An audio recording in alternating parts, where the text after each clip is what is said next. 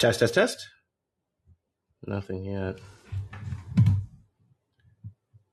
Test, test, test. I can't tell. Hey, can you hear me? Can anyone hear me or no? Okay. How's it sound? Is it fine? Is everything good? Okay, cool. Then let's start the music.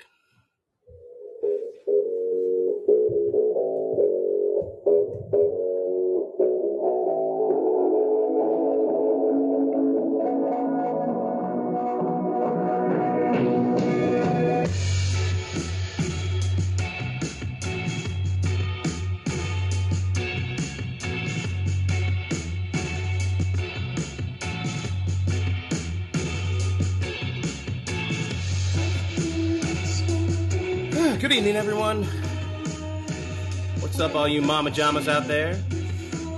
You bad and bougie bitches. uh, you uh, foreign policy heads. Everyone, people all over the world, whether you're in Long Beach, Compton, or Inglewood, everywhere. Welcome to the Fred Hampton Inn Suites. We got a special one for you today. Gotta be honest, y'all are gonna learn that I, I've been tricking a lot of you people. That's right, I didn't mean to, but I've been tricking a lot of people into thinking I know more about shit than I do, and whew, there's a lot to know. I'll say that.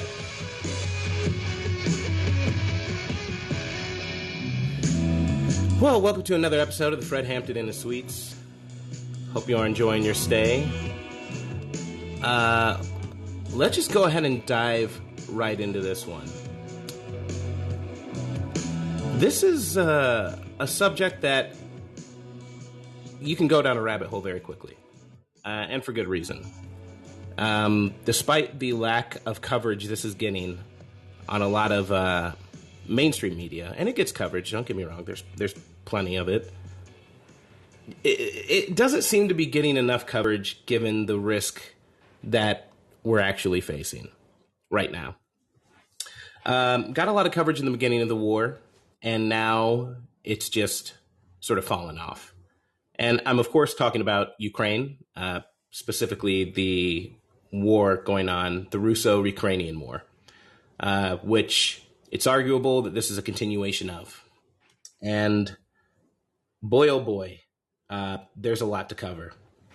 A lot to cover, and and we're not going to spend too much time on certain things because I have the uh, a, a, lot of very smart people listen to this show who have been following this uh, a lot better than I have. But I want to set up sort of the context of today's conversation and where we're going from here. Um, so, the Russo-Ukrainian War. What is it? How did we get here? What happened. And Shelly, yes, there is a war going on. I don't know if you knew that. Um, so let's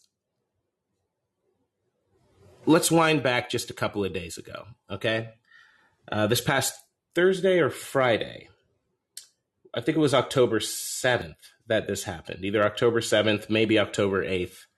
Um, there's a bridge that goes between Russia and uh, or not uh, Ukraine and Crimea, uh, which the Russians built in 2014, that was bombed.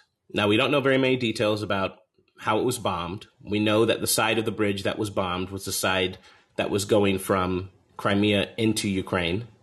Uh, people suspect, and early reports say it was a car bomb that exploded very dramatically uh, ended up killing, I believe, three civilians who were on that bridge. But if you see the videos of it, it's pretty shocking. Uh, doesn't look like. Uh, I'll say this: it's it's a huge explosion. If you see the damage that it caused, the bridge is still operational to some extent, but uh, whole sections of that bridge have been destroyed completely. Uh, and morning, uh, and in the days that followed, Russia has been attacking Ukraine uh, with ballistic missiles, uh, launching a bunch of uh, long distance attacks on Ukraine, going back into Kiev, where which they have the Russians have kind of been out of for the for months now, and it seems like things are escalating. So, how did we get here? Why are we here? Let's talk a little bit about the history. So, at least since 2014, it starts way before 2014, but at least since 2014, Russia and Ukraine have been uh, in some form of conflict or another. In the time leading up to 2014, uh, you had uh, America expanding and and uh, a lot of other European nations expanding NATO. Uh, you had in 2014 the U.S. tried to back a coup in Ukraine. Uh, you have neo Nazis in the Azov Battalion, a section of the Ukrainian military, which have a history here. You have Russia fighting over Crimea, the Donbass region, which used to be part of the USSR, uh, annexing Crimea in 2014. It's a lot. Uh, too many details here for me to pretend that I know everything that led up to this war. And for the call in section, if someone is very good at this part of the history, I would love to know more. Uh, because, long story short, Russia is fighting over a portion of territory, two portions of territory, mainly Crimea and Donbass, which have a lot of Russian speaking population who were incorporated, those regions were incorporated into Ukraine. And it's not exactly, I'll say this there was plenty uh, there were plenty of people who did not like that incorporation in Ukraine and plenty of people who live in those territories of Crimea and Donbass. A lot of Russian speaking population lives there. A lot of people who actually do sympathize with Putin and Russia and identify themselves more as Russian. But you also have people in those areas who identify as Ukrainian. There's a lot of conflicts going on between them. A lot of the Azov battalion uh, kind of terrorizing people in those regions as well. Uh, Russia escalating military tensions there too, or you could say escalating. It's it's it's really tough to say, but it's a mess. Okay, it's a mess, and it's a proxy war. I think the thing that's really important to understand here is that this region, these regions in particular, and Ukraine, have been sort of a proxy for NATO and especially for the U.S. to expand its influence in that region and to pressure to use uh, to pressure Russia into compliance, into losing power, into losing territory. And I think that part is a little is kind of unquestionable from what I've been reading um, and how I understand it. So Ukraine is sort of this pawn in America's uh, in, in, the scheme of American hegemony. Uh, would really suck to be Ukraine right now. Uh, and it's it, it, everything I read leading up into this makes it seem like uh, they've had limited control.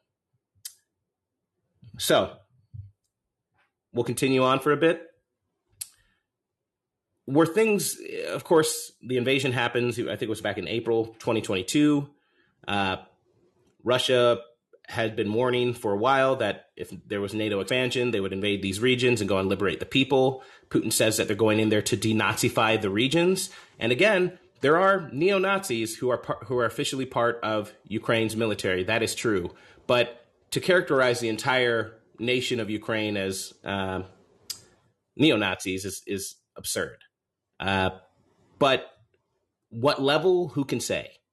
Uh, and I would refer you to reporting by people like Aaron Mate to to get a better understanding of sort of the the makeup of the populations of Ukraine of Ukraine who are involved. The people who are actually, you know, make up their population, how Zelensky came to power. Uh, those are questions that again are better answered by people like Aaron Mate. Uh, what's important here is that since Russia has invaded Ukraine, Zelensky and Ukraine have wanted to, you know, rightfully so, they want to repel the Russians, but there's an indication that they want to go further. They want to escalate tensions and they want to basically make it uh, to use the fact that they are a proxy state for the US to ramp tensions up in order to force the US and NATO to have more involvement in the war. Now, that's arguable, right? It's arguable. We could talk all day, and we're going to talk for a good amount of time about what the actual motivations of Zelensky's uh, government are and why they would benefit from having the US and NATO get more directly involved in the war. But it's, again, some of these motivations are sympathetic here for Zelensky, though if you're trying to basically repel someone who invaded your territory, you want to get your big brother involved, right? You want to get the big nations involved. So far, NATO has not been directly involved in military conflicts, but that's also debatable because then we get into this whole discussion as to what do you mean by directly involved. But I'm getting ahead of myself. All we need to know at this point is when the war starts, the US and NATO, but especially the US, start sending shit tons of weapons to Ukraine. Now, we don't know where a lot of these weapons have gone. There are reports that billions and billions of dollars worth of weapons are just poof. We have no idea where they're at. They can wind up in the black markets. They can wind up in the hands of the Azov battalion. Many will uh, end up in the hands of some of the more extremist groups in Ukraine. But we're giving them weapons and we're giving them something called defensive weapons. And I'm using air quotes. I know you can't see me, but imagine that like I'm rolling my eyes when I say this defensive weapons. Um, and I'm only saying that because what, what is a defensive weapon, right? Versus an offensive weapon. Uh, the way that the U.S. has kind of been defining it so far is well, we don't want to give them weapons that will allow them to strike into Russia and Russian territory from Ukraine. So anything that's a super long range weapon is considered an offensive weapon, generally speaking. But again, that's not always true because we've supplied a lot of um, anti air missiles to Ukraine and a lot of other military equipment that goes pretty far. You know, if you're going to hit a plane out of the sky or if you're going to hit a missile out of the sky, you would imagine that has some range on it. And again, when we don't have a lot of accounting for these weapons, it's tough to say. Um, but things, you know, in the early parts of the war, at least, Russia seemed to be making gains, but then hit a stalemate pretty quickly. They were unable to keep making progress. They were uh, the Ukrainian forces that were bolstered by American weaponry and NATO weaponry, and with their support, were able to push back Russia quite through quite a bit of territories and let's be clear here Russia also is actively holding back. Uh, they have, we know they're a nuclear power. We know they have a bunch of different weapons that they could that they could be using. Uh, but in the same way that America is sort of supplying weapons and trying to supply uh, enough weapons to basically allow Ukraine to fight or to maybe go on the offensive, but we're trying to play coy like we don't want to give them weapons that could be seen as offensive weaponry because we don't want to escalate tensions. I think Russia is doing a version of that too by not bombing the living hell out of Kiev or Kyiv by by not uh, they could be doing a lot more damage than they're doing right now. I think that's clear. Um, so they've kind of been at a, a, somewhat of a stalemate of sorts, except that Ukraine has been recently if we're believing these different reports, and again, it's wartime, so figuring out who's telling the truth and who's not, a lot of it is fog of war. A lot of it we just don't have the details of. And you saw examples of this early on in the war. The stories of like the ghost of Kiev or Kyiv or whatever. And he's, you know, this legendary fighter pilot who had felled like 50 planes, Russian planes. Uh, there's no evidence that that existed. It was a propaganda story, right? The uh, Russian warship fuck off guys who were engaged by a Russian warship and then told them, "Hey, go fuck off," and then they all supposedly died in a last stand of Ukrainian glory. Those guys are still alive. They were captured and they're they're still alive and they're here. So uh, there's a lot of these reports. We have to think whenever we're reading about the Ukrainian war, whenever we're trying to figure out what's going on on the ground, that you have propaganda that's being put out there. You have uh, things that are just hard to verify because getting people on the ground to to see everything that's going on in a war zone is very difficult. But all that being said, right? It seems like Russia could be doing a lot more militarily. Uh, but they've held back. And then we get to, I believe it was, let's go to February of 2022. Okay. This is a, this is where things in my reading really start to escalate. So Russia is a petrol state. The vast majority of their uh, income as a nation comes from oil, sending it out, mostly supplying a lot of places in Europe, including Germany. There's a pipeline called the Nord Stream pipeline. Maybe you've heard of it. It is a pipeline running from Russia basically to Europe. I think it goes directly to Germany, if I don't, uh, if I'm not mistaken. And let me give you some details on just this Nord Stream pipeline. This is pre any kind of attack uh, going on, and I see you both in the queue. I love you both. I will. I promise you, I will get to you. I uh, Scout's honor. Um, but I want to set up this. This is the Nord Stream pipeline, so uh, we're going to take a little listen to this. Okay, this is a video from um, a, a, YouTube channel called Business Standard, and apparently the uh, it's Raghav Agrawal who wrote the script for this. So let's just listen. Let me know if this sounds good. Nord Stream 1 is the biggest pipeline transporting natural gas between Russia and Europe via Germany. It runs from Vyborg in Russia to Greifswald in Germany. In 2021, Russia supplied nearly 40% of the EU's natural gas needs through this pipeline. It is majorly owned by Gazprom. The twin pipeline system of Nord Stream can transport 55 billion cubic meters of gas from Russia to Europe through the Baltic Sea. What is the politics around Nord Stream 1? Russia is using the supplies via the crucial pipeline as a bargain to navigate its economy through sanctions from the Western countries imposed in response to its invasion of Ukraine in February. Why the pipeline is significant for Germany? Energy prices in Germany, Europe's largest economy, are among the lowest in the continent. This is made possible due to cheap gas supplies via Nord Stream 1. This also makes German manufactured goods more competitive in the international market. Russian threats to choke this gas supply to Europe present an economic threat to Germany. To expand its options and double the gas supply from Russia, Germany had decided to build Nord Stream 2, but it was halted in February post Russia's attack on Ukraine.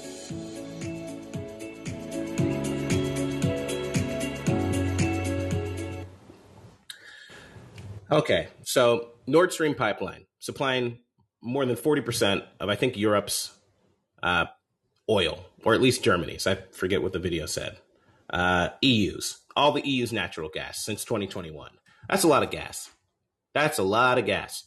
And the plans were to build an additional pipeline, the Nord Stream 2. But construction, again, was suspended back in February of 2022 after Russia invaded Ukraine.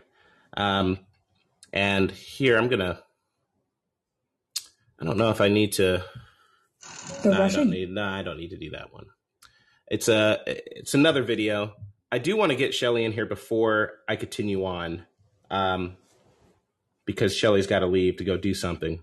But we'll we'll come back to this. So put a pin in it. This is forty percent of the natural gas, and we're talking about how things escalate. And I promise you, Chardell, that I will get to you, or Chardell, Chardell I I love you. I cherish you. You are my friend. Um, let me get Shelly in here just because I know she has to leave. What up, Shelly? What's going on? Hey, Bide. I'll try to be fast. And thank you, Shardal. I'm so sorry I to bump you. um, okay, so so what exactly? So I mean, you know, you're setting up this episode as far as like the bridge. Like, what, what is it that we're wanting to like narrow down or like? Where do we basically what? Uh, that that I don't know. It makes more sense at the end of it. Yeah. Basically, here's here's the long story short of it is uh we need to be in we need to be pushing peace talks. We need to be pushing diplomacy. Absolutely. The the route that we're currently on is one of escalation with no clear indication as to why. And that's what is really sort of making me rack my brain about this shit. Like even as we go on, I'm going to be talking about basically how um, the U.S. since uh, the initial days of the uh, war, and even since uh, I don't know, there's Ken Klippenstein report. I'm trying to find the date, but that the U.S. Uh, has had a CIA presence and a special operations personnel in Ukraine, Mhm. and now they have even more people in Ukraine than there were at the time of the Russian invasion in February. And this this um, Zelensky in response to this bridge explosion, which seems like what now? he wants he's he's advocating for a preemptive nuclear strike. Well, well, I haven't heard that yet. What I heard is he met with G7. This is what the reporting is saying. He met with G7. He is asking for additional anti-aircraft and longer range weaponry.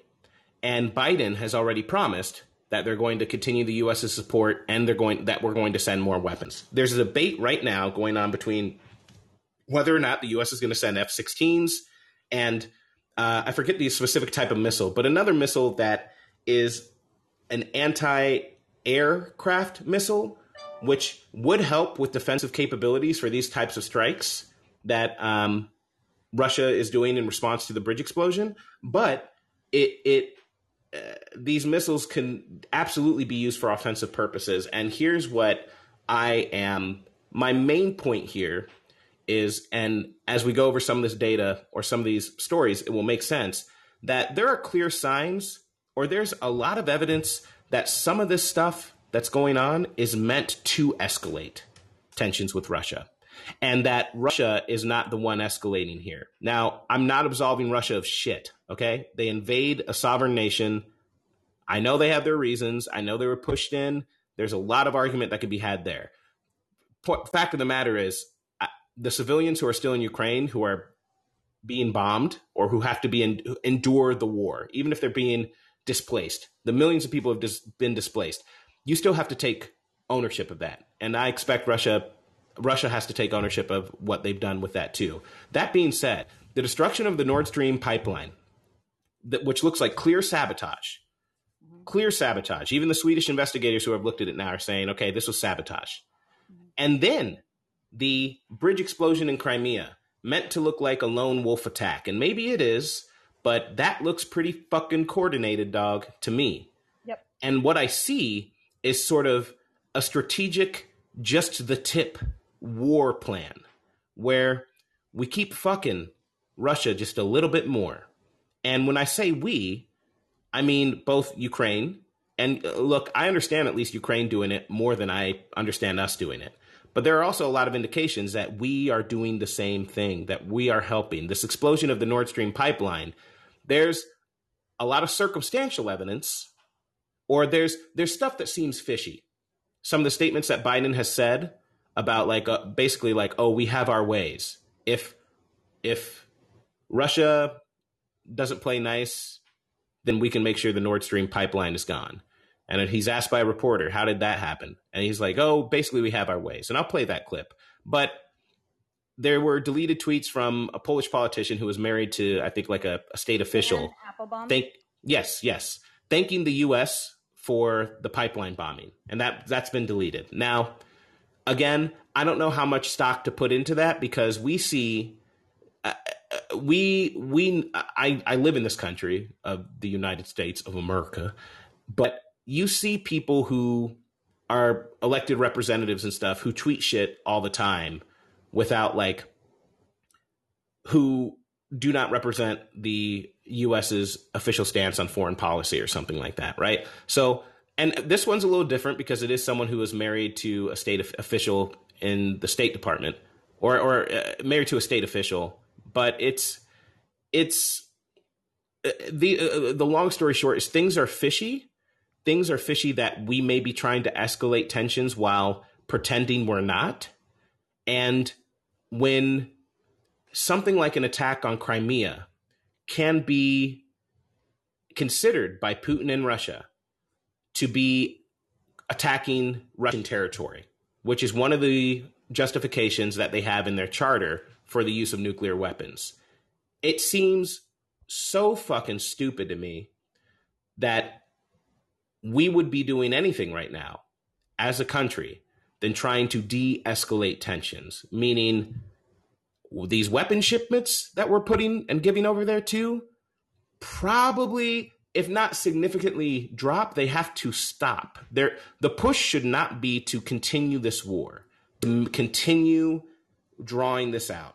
Um, it should absolutely be to find a solution. And since there's also evidence of the U.S.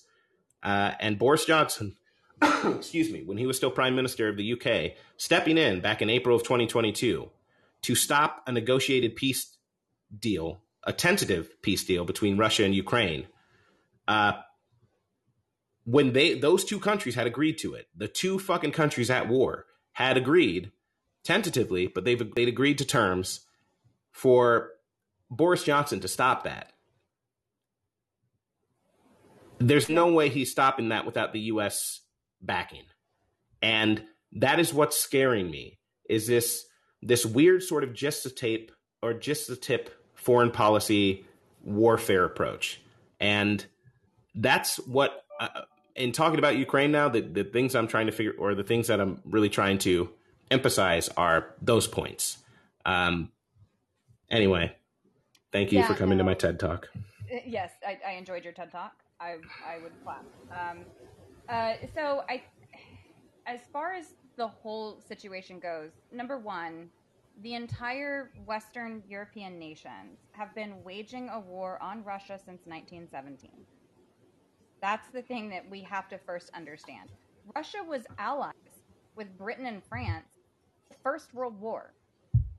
It wasn't until the Tsarist government got overthrown and then you have I can't remember if, if someone that knows like Woodrow Wilson. There's talking about like, and then there's Winston Churchill saying right. strangle the Bolshevik baby in its crib. The entire point of World War II was to let Nazi Germany destroy the Soviet Union. That was the entire point. They were hoping that that Germany would go east and absolutely destroy the Soviet Union, and then they wouldn't have to worry about it. Mm-hmm. And then they temporarily allied with the Soviet Union to beat back the Nazis because the Nazis invaded France and Britain and all the other type of stuff. And then we immediately established Operation Gladio. We immediately did Operation Paperclip, where we took thousands upon thousands of Nazis in to the United States government, where we allied with Richard Gehlen, who was their head intelligence op- operative, to fight against the Soviet Union the only thing, the only reason why we were ever allies with the Soviet Union was to just get their territory back.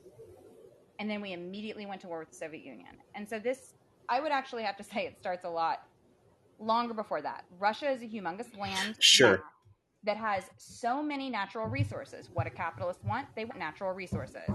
Yeah, but I would I would push back a little bit. I would push back just a little bit on that because Russia is sort of a failing petro state to some extent now, right? their their their natural resources being mainly just petroleum, which is making them weaker and weaker with each passing year, especially as um, you know, especially as the, the world economy begins to have to at least confront the idea of shifting away from that. I, I no, do not disagree at all. The world's largest resource of rare earth minerals as well. More than so Africa? like lithium and, uh, and the like? What do you mean rare well, earth minerals exactly? I don't necessarily. I mean, China has a good portion of them. Russia has a good portion of them. Africa has a good portion of them. But yeah. I do think that the supplies in Russia are well known, and so we we know that they have a ton. They also have a ton of arable land, so for food production and all that other type of stuff. Then there's oil.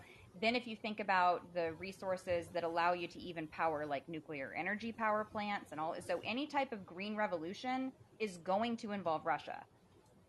Well, it'd have to it'd have to involve everyone for sure. But I mean, I I I have a harder time believing that they that they even want Russia for its natural resources. I think they want Russia gone because they yeah. have this idea of Russia as this big nasty world conquering enemy in their heads. I think I what my big question at the end of this is really what the fuck what like when you're when you're confronting nuclear war, like nuclear holocaust, the end of the human species, you better give me a real good fucking reason why we should be doing this shit. Because if I'm going to kill everyone on the fucking planet and end my species as I know it and destroy this planet, which is like a fucking miracle for existing, that better have a good goddamn reason for it. Yeah, and the good goddamn reason is the United States hegemony. Yeah, but that's the, that's the thing is that I don't even think it's a, the reason of like we need Russian resources. I think it's just fucking this hegemony shit. And that's what I don't fucking I cannot wrap my head around it. Because what is the never held um, any type of motherfuckers power. These people But no, it, it's but why? What's the point of holding power if you create a wasteland of it? Like what's the fucking point, dude? Like that's so dumb. It's so fucking stupid. Like, dude, just like I, I just don't I literally don't get it. And my problem here is that in all this reading that I've been doing to prepare for this show, in all the research that I've been doing, and just trying to figure out what the fuck is going on and why we're there, no one has really answered that question in a way that's satisfactory yet. And that to me is fucking shocking. Well, and okay. yes, natural gas is great, but y'all, we're natural. We don't like, we don't need it as badly as I think people think we do going up ahead. Maybe that's because look, it's not the only way. Like, if if there's one thing I believe that capitalists will do is if there is like a I don't know. Well, that's tough to say. I do know this. I do know that BP and Chevron and even these fucking people who are responsible for destroying so much of the planet are some of the people who are pushing nuclear energy the most mm-hmm. right now. And they're trying to convert. They're trying to get so even they see the writing on the wall, right? So the idea that we would invade Russia and risk nuclear war for gas only, I think, is a little. Well, I'm not saying uh, gas. I specifically right. said they want to have. So the green revolution is an untapped source. Mm-hmm. So if, for example, if countries decided to put a, put aside their histories, to drop all the war, to do all that bullshit, then that means that we'd have to work together. And that means that all of us would rise together. And they don't want that. When you, they don't want us to rise, well, they don't want us to rise together, but like, I, yeah. I, I fail to see why that involves Russia exactly or the Green Revolution, right? Like because that's people like Russia and China have a lot of the materials and all of the resources. yeah, but I, I, just don't. I think China in particular, I, I, I but I, I don't think it's a resource thing. I honestly don't. Like because if it was just a resource thing, they would be all up back in Africa hard, and they're in Africa, but not nearly as hard as they could be. Uh, no, I, I I think they're I think they're I think they're saving. I think the reason why they're not paying attention to Africa as much now, obviously, we have troops over there and all that other type of stuff, right? Because it's not. We've kept Africa underdeveloped. They don't. That's true too. The weapons to fight us back. They don't have the militaries. They, they, don't have it. We've kept them in that state. So what they hmm. have to do is they have to knock out the actual people that are more developed that also have those resources because heaven forbid Russia, China, Africa, India, like all these other countries work together. Yeah.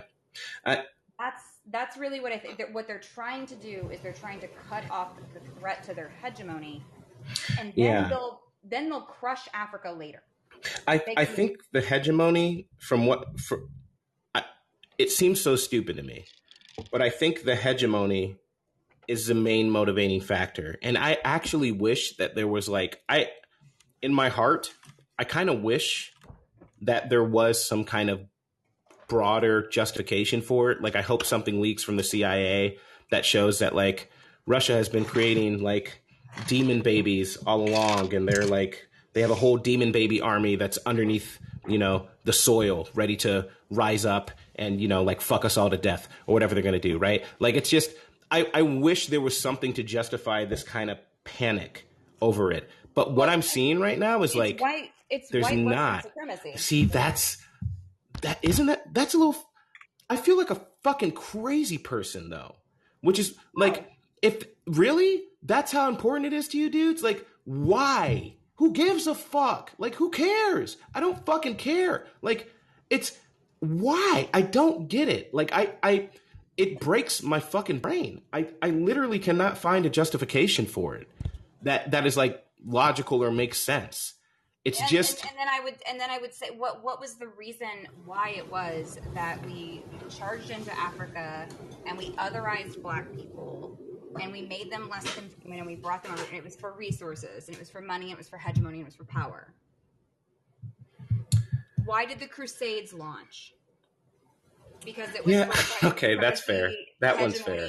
And power, and we had to go kill the Arab. Yeah. I mean, it's this is. I guess that's fair. Holy this shit! been a thing in Why? Western.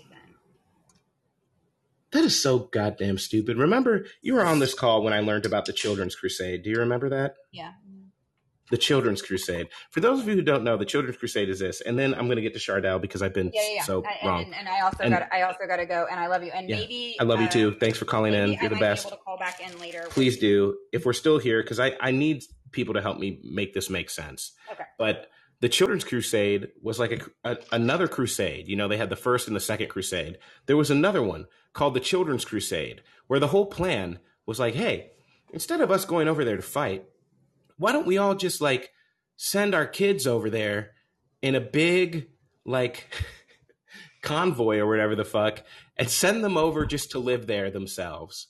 So they sent a bunch of people voluntarily took their children and like let them put them all in a big huge ass group. I swear to god this is real. And the children basically marched themselves down to Jerusalem and many of them I mean, just think of uh, what do you think's going to happen? You know, like most of them were killed, sold into slavery along the way, destroyed. Like, but this was the the idea was, hey, let's send our children on a crusade. It's liter- it's the stupidest thing I've ever heard. Probably, I mean, I I say that a lot, but it's pretty fucking stupid. I mean, I think we can agree that you know, send a bunch of kids over into a place which has been, uh, you know, what used to be a war zone just to go, I don't know, maybe get there and then repopulate the place or something when there are already people living there. Everything about this is just no. And somehow people did it. And if they could do that, then maybe I shouldn't be so surprised that they can think that prolonging a war when the stakes are potentially nuclear and our interest in the war is so fucking unnecessary. Like we don't have we don't gain anything by this really except for like thumbing our nose at Russia. Yeah. If they're stupid enough to do the Children's Crusade, maybe we're stupid enough to do this. But I and I just want to point out, God, I need a drink. Really excellent. He says, "You're not crazy for thinking that, bide. You're just special. We are all special for thinking peace." And I really do think that that's a, that it that that is kind of one of the things that boils down to it it is this idea that perhaps we could all actually live in peace. I mean, I think that's really sad. It's it's you have this like small cabal that is only interested in in power and narrative and propaganda and in making everyone hate each other in making us not be able to come up with like any type of solutions to make this world a better fucking place. And then honestly, I would have to say if you want it, it's a short book. Get the I think it's the Grand Chessboard by Zygmunt Brzezinski. It's uh, it's he's he's like who I call Ziggy Brzezinski just because I can't pronounce his name. Okay. But it's like it's it's literally I think maybe 200 pages and he lays out essentially what it is exactly that the United States needs to do to keep its global hegemony. And he mm. specifically is mentioning you got to keep Russia and China separate. You got to make sure because because he he warns against a world in which the United States has pissed off so many countries that they all band together. Yeah not because they have the same economic systems, not because they have anything, but they basically they their anti-United States sentiment is so high. Jesus. They all get together and fight the United States, and that's literally what's happening right now. And this is the reason, not because of a bridge oh, like to Crimea. This is the reason why nuclear war is on top. Because everything that the United States has been planning to keep their power over the entire world is crumbling right now. Yeah. That's why nuclear war is it might happen. Dude, if it happens, I'm going to be pissed. You're going to be dead. Yeah, but I'm going to be really angry before I die. I'm going to be real man. I'm going to be like, you motherfuckers! Ah! melting. Hiroshima. Yeah. Fuck. Yeah. Well, Oh. Shelly, I hope you come back. It's Yeah, so good to see you here again. Yeah. Um, but oh, I'm sorry. I'm getting um, just one second. I'm getting like a uh, a message here. Uh, All right, bye sorry. bye. Hold on, hold on, no, no, no, no. Hold on, one second, one second. It's I think it's for you. I think it's a message for you. Let's see.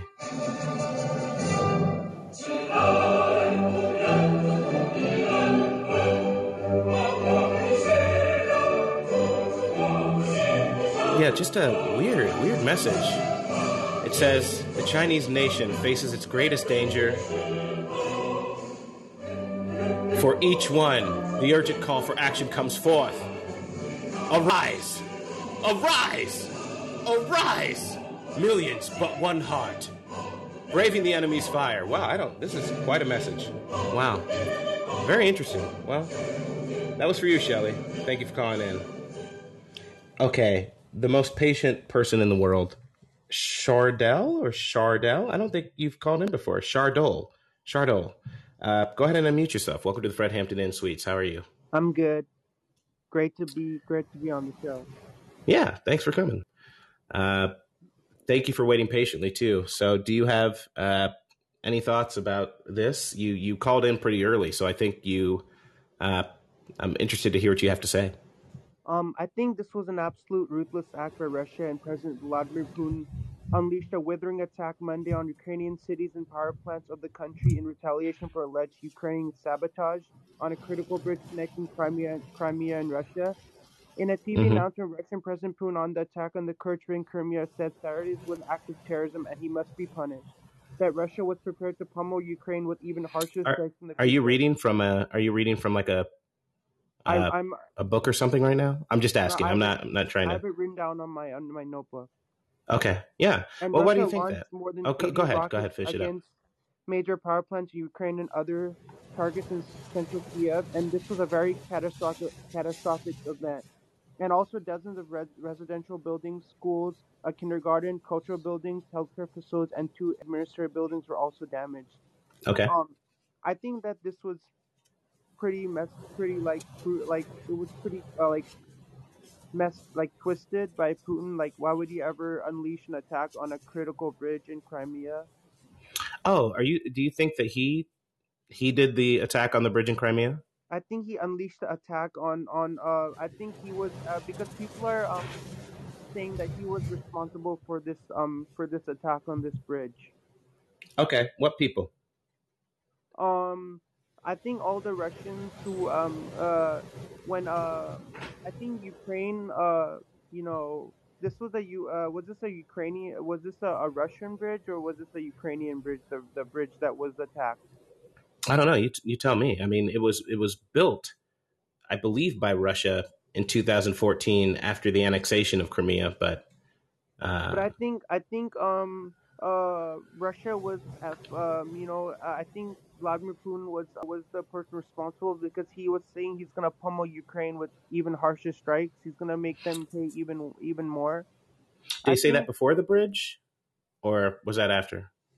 I think that and was also, I think that was before the bridge. okay, are you sure, or you're you're not sure? I'm not re- I'm not really sure. I, I'm Okay, I'm- that's I okay. really. Yeah, that's all right. No worries. It's it's. Um, how about this? What do you think? What do you think about peace between Russia and Ukraine? Um, at first, um, at first, uh, they were um, they didn't like each other. They were hostile. I think now, the the the um, I think I think they still are hostile because after um, uh, you know, after this happened, I don't think uh they're ever gonna be friends again unless you know there's some like mutual agreement between both of the nations. So, interesting story or interesting uh, sort of tidbit related to that is apparently Russia and Ukraine had some sort of agreement to have peace back in, uh, geez, was this April of 2022? April of 2022, I believe. Um, so they had a peace deal on the table, which would have avoided avoided this bridge blowing up, which would have avoided these bombs being dropped on Ukraine, which would have avoided continued military strikes. But uh, the USA and Britain nixed the deal. They I, told uh, Ukraine not to go through with it. Does that? How do you feel about that? So what? What can you repeat the question again? So this back in. So I think we both kind of agree here that we both want peace in those Mm-hmm. regions. Uh, that it would be best for everybody for them to have peace. Is that fair? I mean, everybody wants peace. Everybody wants, you know, everybody wants the two nations to get along with each other. Um, Yeah. and we don't want them to fight because when you fight, these wars break out, all these negative Yeah. things break out because you know they don't agree with each other. But like, Yeah. you know, we want to So- eliminate that. Yeah. So so so we both agree that if there were peace on the table, then this will not happen. These Yeah, wars will well- not break out. These uh, fights will not break out. There Yeah. will not be chaos going on in the, in the world. We, we would So try Shar- to limit all the chaos that we're already having in the world with all all these um you know right? this, um, this bridge uh like um the, Yeah. um, destroying this bridge in Crimea, which is a very Right. important bridge in Crimea. I mean, it's it's it, it means a lot to to uh to uh, Russians um who who kind of take this uh, treat this bridge as you know they they they Yeah. really cherish this bridge. Yeah, they do. They do. So I think we both agree that if there had been peace before this bridge attack, we'd be in a better place, Yeah. or at least that would be better. At so we would we would be in a much better place if we wouldn't have we wouldn't have chaos, right? Sure. And Ukraine, so Zelensky of Ukraine and Putin of Russia agreed to peace in April of 2022. Yet it was the United States and the United Kingdom that stepped in and said, no, you can't have peace. So, what do you think of that? and like I don't agree with that because because like a country like you know I um you know I don't agree that a country saying coming in and saying we don't want you know they they they, they shouldn't be any peace you know I mean I, I don't I mean there should be peace everywhere I mean I, one country should not come and say that we there should be no peace Yeah. So, you would say that that was kind of messed up that the United States and Britain did that. Yeah. the, by the by the United Kingdom say that they they want no peace Yeah, I, I agree with that too. And I think that the sort of meddling that I've seen from a lot of the NATO nations, and when I say a lot of the NATO nations, it's mainly the United States, mainly the United States and, and uh, the UK, uh, have been the most sort of uh, aggressive against Putin. And they've been doing stuff and taking stances in this conflict that are prolonging the war that keep this war going. And I am asking, why are they doing that? And is that good for the world where you and I both want peace?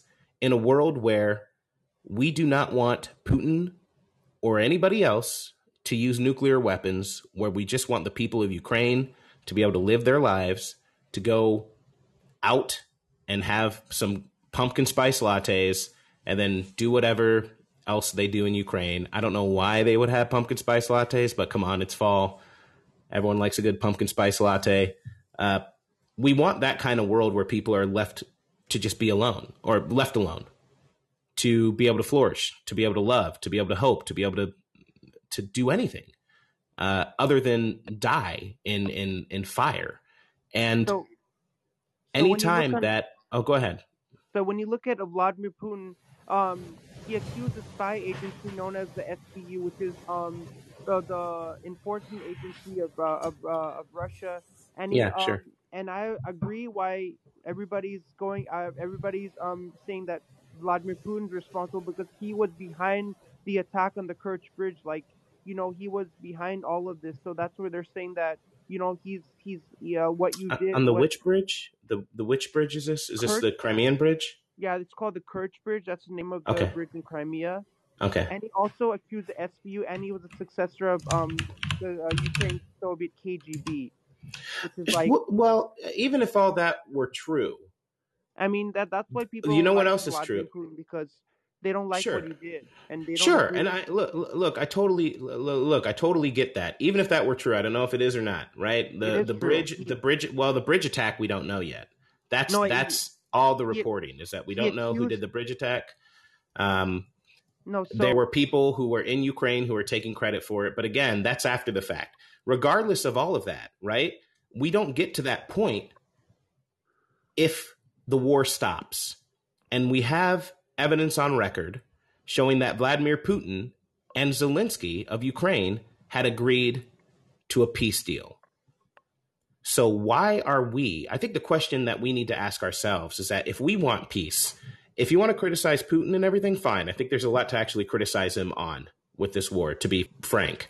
But if we want peace, then why are we as a nation stopping the two warring nations from achieving peace when they want peace? So What are we doing? So when says- do we get to be held accountable for the stuff that we did? To some extent, the cre- the, the continuation of this war is on us. It's on the United States and on the UK for continuing it on when the two countries involved wanted to stop. And I think that is super important and we can't forget that. Would So you this- would you agree with that? Um, so this is what he said. So it says Ukrainian. Well, before before you go into that, do- would you agree with that? Um, what uh, Because we so both I, want peace, right? I do want peace, and I agree with what you're saying, and um, I I 100% agree with what you're saying. It's it's it's 100% accurate what what you're saying, and I totally agree with it. Yeah.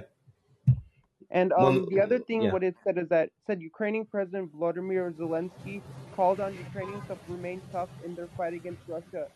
He said, "We." This is what he said. He said, "We are dealing with terrorists." Zelensky said in a video message. They want panic and chaos. They want to destroy energy, energy system. They're incorrigible. So this this is what Zelensky said um, against Russia. Yeah. And look, I think I think if we understand the dynamics here, Zelensky has every motivation to demonize Russia and also get other nations into the war. I think they actually Ukraine as a nation well, when you think about it, right? I, I kind of mentioned it earlier. If you're a nation that is invaded, uh, and there's a lot of weird history with Ukraine and Russia and the U.S. involvement. Um, and it goes pretty deep. It's it's quite a rabbit hole if you ever feel like you want to go down it, and it, it is hard to make sense of a lot of it. But turns out it's it's uh, whatever they're at where they're at now. They're in this war, and if you're Zelensky, you have every motivation to want to want Ukraine to win this war, and one of the easiest ways to do that is get your friends who are bigger and stronger than Russia to get involved in the war. So I think also when we think about what Zelensky says, and in the same way that when we think about what Putin says, we have to think uh, why they're saying it sometimes. What are the motivations to say it? What are the things that they're dealing with? Zelensky's trying to rally his people, keep the war effort going, show that they have a stiff upper lip, and also call the evil of Putin or try to call out Putin for being as evil as possible and to, to make Putin seem like a threat that's greater than a threat just to Ukraine, but to the whole world, so that maybe the United States will get directly involved. Maybe someone will come in. Because honestly, you know, if the United States gets involved, suddenly your chances of winning that war just went way up. I think we know that Ukraine would not still it's it's it is almost certain that Ukraine would not still be around right now, or they they would have lost the war already if the United States had not already gotten involved in some way, shape, or form by providing weapons and it seems like training and special operations and intelligence. But we have to again look, Chardal, on like the what is the end game here? What is the potential outcome? Putin has said, Putin, regardless of what you think about Putin, he's got nukes. Okay? He has nuclear bombs. North Korea is knucking futs and do all kinds of crazy shit. But the reason they're still around is because they got nukes. And there's no good way to take them off the map as like players in the game of whatever the fuck global politics are nowadays, and because it is seems to be a, a game, but there's no way to take them off the map without that kind of retaliatory nuclear strike, wiping out some, I don't know, Tokyo, wiping out New York, wiping out whatever. And all of those people, those millions of people who want nothing to do with war, who only want to live their lives peacefully, are the pawns in these chess games between these power hungry assholes. And when we're escalating things with Russia, when we are denying peace from happening here, when we're getting in the way of that, we are making it more and more likely that those nukes go off. We're making it more and more likely that people who are truly innocent, truly innocent, are the ones who are the victims. So Look, if we cared about the people in Ukraine, one last point. If we cared about the people in Ukraine and we wanted to spare them from these bombings from this war, we would have allowed peace to go through. We did not. Why? The people of Ukraine are being used as a pawn in the schemes of these fucking elitist political assholes. And I am not going to sit here and defend them. And I am not going to sit here and put all of the blame on Putin, even though he definitely deserves blame in my in my mind. It's clear to me that he deserves some blame. Um, but to try to put it all on them and not hold the people's feet to the fire who are also truly responsible for this, I think is it's a mistake. I think it's a mistake. And the more pressure that we can put on America, on uh, the UK, to seek a diplomatic solution, a diplomatic end to this war, I think that's going to be better for the majority of people the world over, including the Ukrainians. But again, that's that's what I'm saying. You got any final thoughts, Chardell? So or? I so I have to connect something about um when you mentioned about uh, political con. Um, uh, so um Brittney Griner, who was the um uh, uh, yeah. uh USA uh, women's uh, basketball star. Sure. Um, she was treated as a political pawn because unfortunately she smuggled, she brought, she illegally brought some cannabis oil into. yeah, she brought a vape pen, a vape pen with some cannabis oil in it. As a political pawn, and then she yeah. got imprisoned in Russia. I think that's exactly kind of connected to what you're talking about with, you know, people like Russia treating people as a as a political pawn, and just treating sure. them so ruthlessly and so viciously that you know they have no way to protect and defend themselves. Sure. Would you say denying people peace is treating think, them like a political pawn? I think when you deny somebody peace, um, is not right because in America, you like freedom of speech is a very important thing, and people should have the right to, to voice whatever opinion they think, even though it goes against Absolutely. what what yeah. what people agree with. Yeah. And then some people don't believe in that because people like should be able to say what they want to say, right? Like if they yeah yeah you know they should um, be able well, yeah. their opinions, and some yeah. people don't don't believe in that. They think that and, and, and people can't speak. People can't speak if they're if they're dead right? People can't speak if they've been killed by bombs.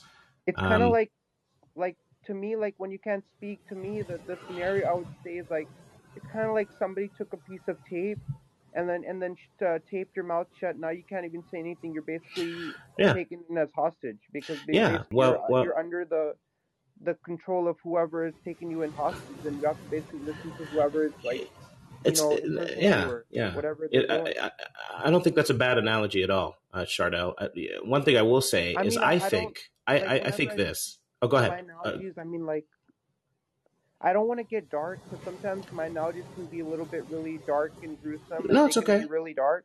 I mean, well, that like, one's good. That's a good one. I mean, like, look, I, will say this. I want to stick with that analogy for just a second. Yeah. I think that in some ways, the U.S. and the U.K. and uh, their own aims, what they want to do, is sort of uh, keep this war going, and that ends up treating Ukraine and the people of Ukraine as hostages in this war that continues on. I am not saying the Brittney Griner situation uh, very much upsets me. That is treating a, a person as a political pawn in this stupid game that people play. But what I really want to emphasize here, and what I would, I hope that both of us come away from this conversation with, is understanding that the US is also treating people as political pawns and that we as the citizenry citizenry citizenry of the United States also have an obligation to pressure our political leaders to put an end to that, to see through their bullshit, to see through their own justifications, because all they're going to do is sit here and say Putin is bad, Putin is bad, Putin is bad. But that doesn't mean that what we're doing is good. That doesn't mean that how we're treating the people of Ukraine and their situation and how we are continuing a war that doesn't need to continue and escalating war that doesn't need to escalate. That doesn't mean that's the right policy.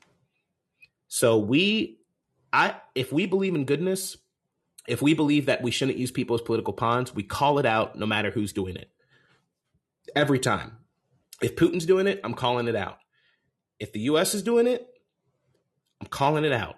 And this podcast is me calling it out today.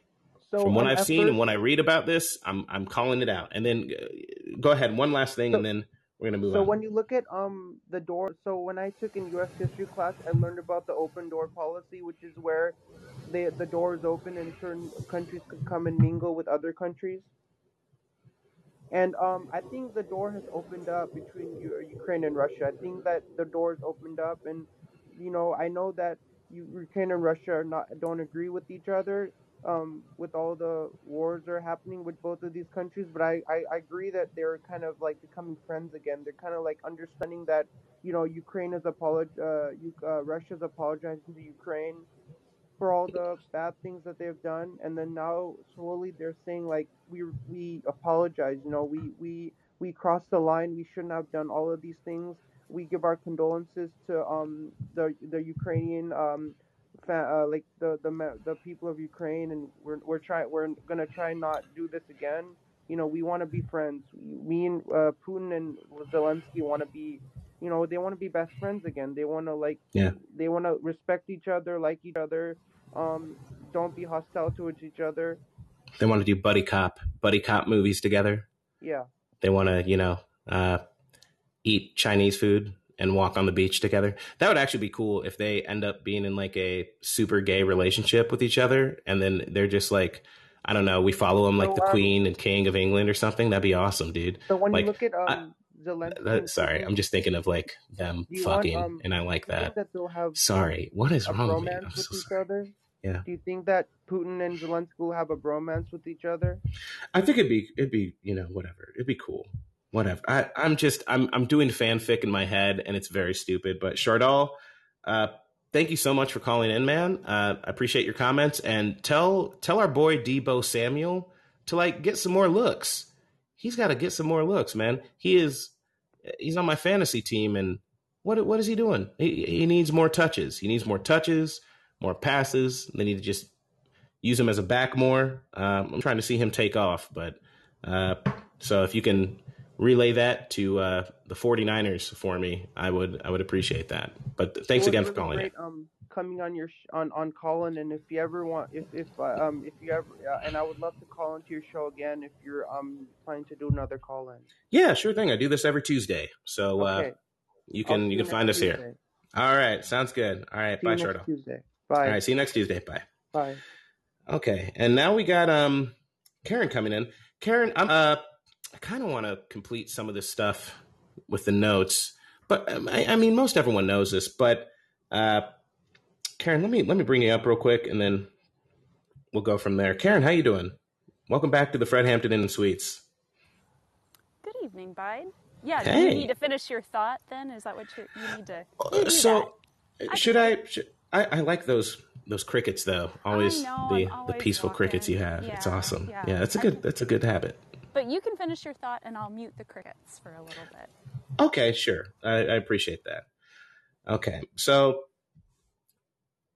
going back just real quick to the Nord Stream pipeline. Remember, 40% of the EU's oil is coming from this pipeline from Russia to, I believe it goes to Germany. Um, or it definitely goes to Europe, right? They're going to do the Nord Stream 2. It's another pipeline that was planned construction was suspended back in February of 2022 after Russia invaded Ukraine. And then, uh, God, what was the date that the pipeline itself was blown up. It's been a week, maybe two. Anyways, the pipeline, this Nord Stream pipeline, uh, several explosions go off underwater and rupture the pipeline and destroy it. Most of it. There's a small part of it that's still functional, but that pipeline, where 40% of EU's natural gas was coming from, which was a big moneymaker for Russia, is suddenly just gone. And who done it? We got this whole who done it thing. Who is responsible for the pipeline explosion?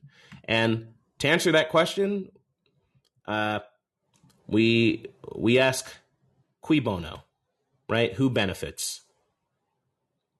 Now, no one has taken direct responsibility for it yet, but following the pipeline's explosion, uh, we already heard when we were talking to Shelley earlier that uh, there's a Polish, a Polish politician who was married to a state official who tweeted out a thank you to the U.S. for bombing the pipeline.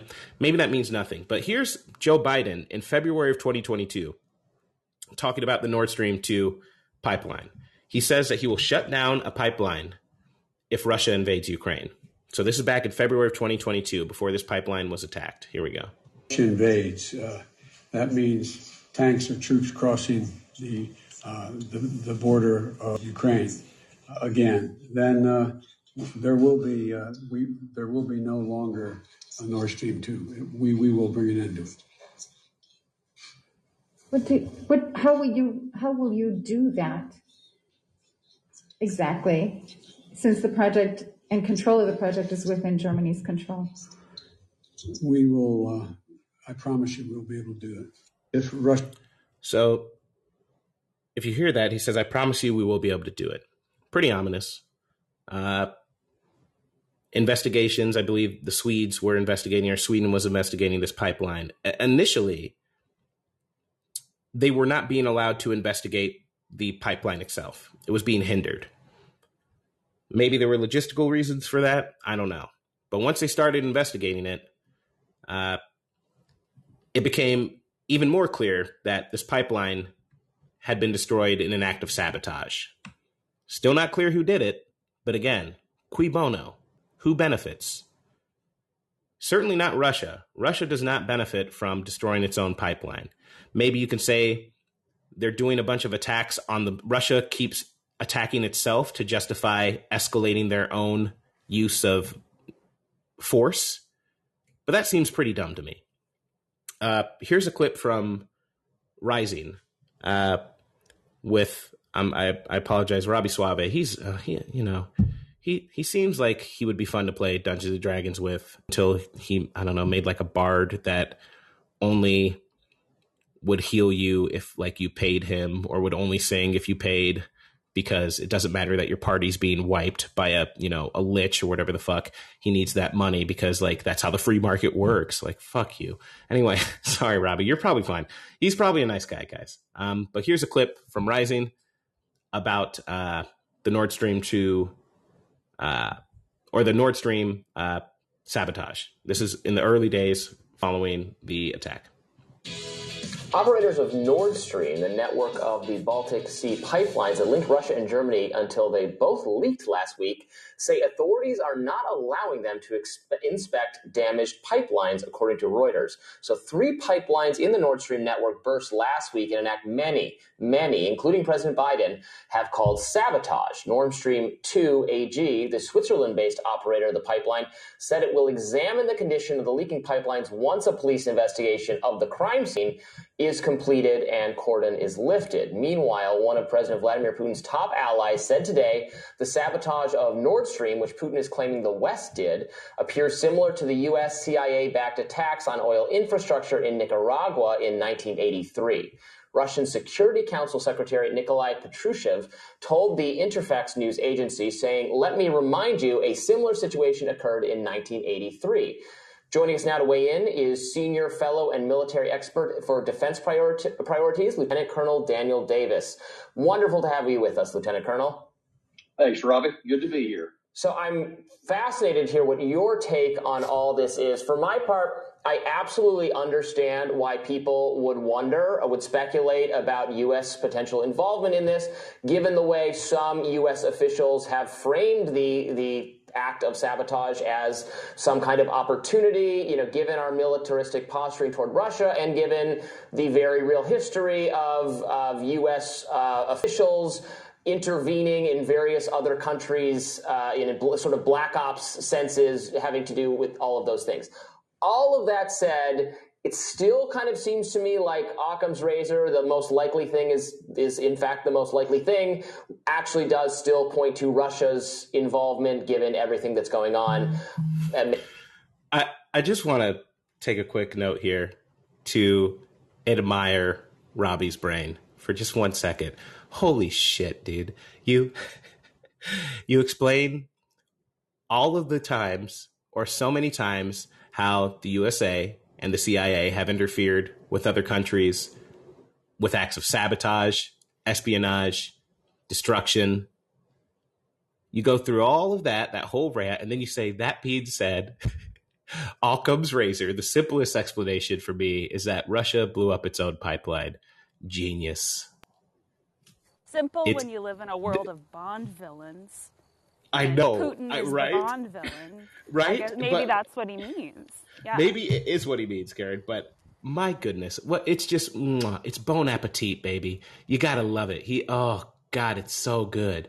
It's so good. It's so okay. We'll continue on because I really want you to hear this uh, Lieutenant Colonel's response. Lieutenant Lieutenant Colonel Daniel Davis, uh, which if you could see his face right now, I'd suggest you look up the clip. He's trying real hard to keep that neutral face with Robby. Just keep it real neutral. But here, here's his response. I guess maybe it's possible it was another European effort. I guess also maybe it's possible it was an accident, although sure doesn't look like it. What you know, help us help us make sense of what's happened. And one more thing, he, God, Robby gives several explanations. He's like, it's definitely Russia. That's Occam's razor. Then he says, I suppose it's possible it was another European Union nation. And then after that says, I suppose it might have been an accident never accuses the U.S. Genius. It's mwah. oh, his mind is perfectly malleable. Just oh, the the kind of shit. If I had him as a baby, I could make him believe with my propaganda. I can make him think that like I don't fucking know like.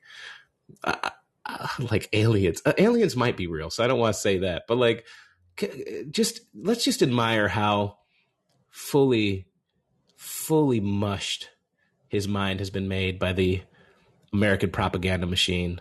You know what? Is there an applause? I'm going to look up some applause real quick just so we can just applause break. Let's just, you know what? We got to do it. This is for you, Robby, and for the CIA. Well done. Well done. You did it. You got it. You got Robby. Congratulations, CIA, FBI. You did it. He doesn't think anything. Is you guys did it. You fucking got him. You fucking got him. Okay. Back to Lieutenant Colonel Davis's uh, or Davies' response because I, I actually think it's pretty good. Yeah, I, I, think that there's there's no question that this was not an accident. You, you can't have three simultaneous uh, mm. leaks on, on, these pipelines when they've been there for years. Uh, and it was also recorded there were underwater explosions. So it's it's very certain that someone sabotaged these pipelines. Uh, but you have to look at, uh, you know, forget about all the history and everything else for the moment, and just look who, who benefits and who, who is harmed by this. And, and I think that the, the least likely culprit would be Russia because, look, they already had full control of the pipeline. They could turn the taps on or off at will. And it doesn't make a lot of sense to me that they would want to blow their own pipelines up, which would then take the power out of their hands should they want to turn it back on for political reasons later. Uh, you know, there's certainly other people who may benefit from that, and you know, people can do their own assessments on that. And unfortunately, there is quite a history, as you point out, of things that we have done that uh, you know aren't exactly on the up and up. And the last point I'll make is that whoever did this has to be somebody with states level uh, uh, cal- caliber of, of uh, support, because I mean you have to like either have submarine capacity or you have to have very deep uh, diving capacity, and, and, those are not something that just uh, you know some random person can have. Beautiful. Basically, in the nicest way possible, refutes everything that Robby just said. Says Russia's the least likely person to do it. Now, look, maybe you could say that's why that's so genius because no one would expect us to fuck ourselves. You know, maybe that's it. But really ridiculous. Um, uh, uh, you know, a really ridiculous sort of theory by Robby. Lieutenant Colonel Daniel Davis is saying, well, probably the U.S. Um, but that pipeline is blown up, right? Who done it? I don't know. Who do I think did it? Feels like the U.S., but again, I really don't know because you could point to it is inconsistent for the U.S. to blow up the pipeline when they have thus far refused to give certain weapons to Ukraine because they don't want to escalate things too far. But the things you do in the dark are very different from the things you do in the light. And having a public posturing of calculated restraint while trying to fuck up Russia's shit in the dark, I wouldn't put it past us to have done it. So that happens. And then the Crimean Bridge is uh, attacked. The explosion happens on the Crimean Bridge. Again, we don't know who did it, but again, cui bono? Who benefits? The side of the bridge that was attacked was the side from Crimea going into Ukraine, where Russia was transporting tanks and all kinds of shit. That's a side that was damaged. Now, again, is this just another op by Russia to blow up their own shit? Is this just Russia fucking itself over and over again so that they can then have an excuse to nuke Ukraine and nuke all of us? I it seems ridiculous. It doesn't make any sense. You would have to believe that Russia was just a cartoon villain that just wants to blow up the world just because. And I I don't think that's the case here.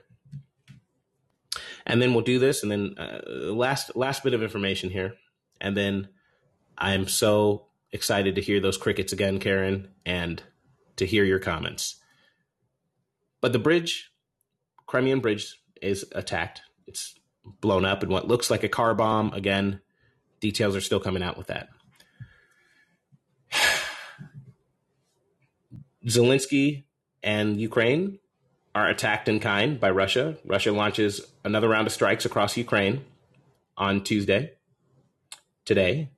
Uh, Kyiv says it has intercepted about half of them, half of the missiles that were launched at it. There have been somewhere around 109 casualties so far. I think 11 or 19 deaths. Uh, these are attacks that Russia is launching in areas which it has not attacked for the past like several months of the war. So these are areas which were relatively sort of peaceful again in Ukraine, had where life had kind of returned to normal. And it is an attack basically meant to just remind Ukraine, or it looks like an attack basically just to remind Ukraine, hey, we can still fuck you up in any moment. Don't try us. Don't try it. Uh, Zelensky met with the G7 leaders and urged that urged them that Ukraine needed to respond in kind. And then Biden, according to the uh, reporting coming out of the Wall Street Journal, affirmed that the U.S. would provide more defensive weapons to Ukraine, including certain missile defense weapons, surface to air missiles, which we have already been providing Ukraine since at least July 2022.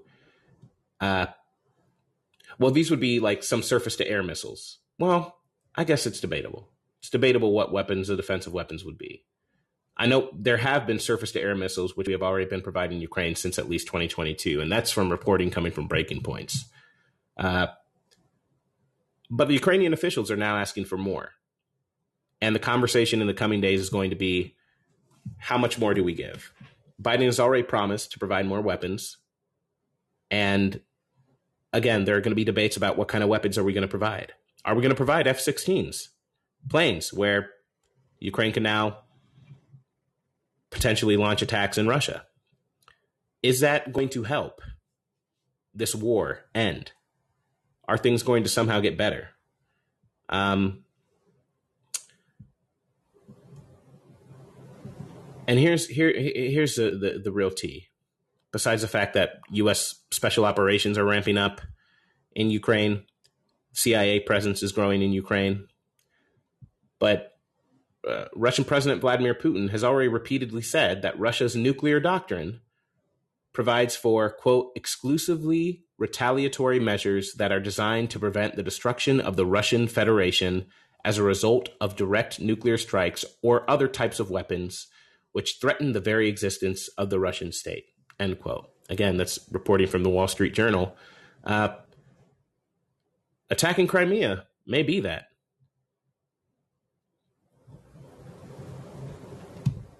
Putin said that his attacks on Ukraine were in response to the attacks on the strategic bridge, the Crimean Bridge, which connects Russia to occupied Crimea.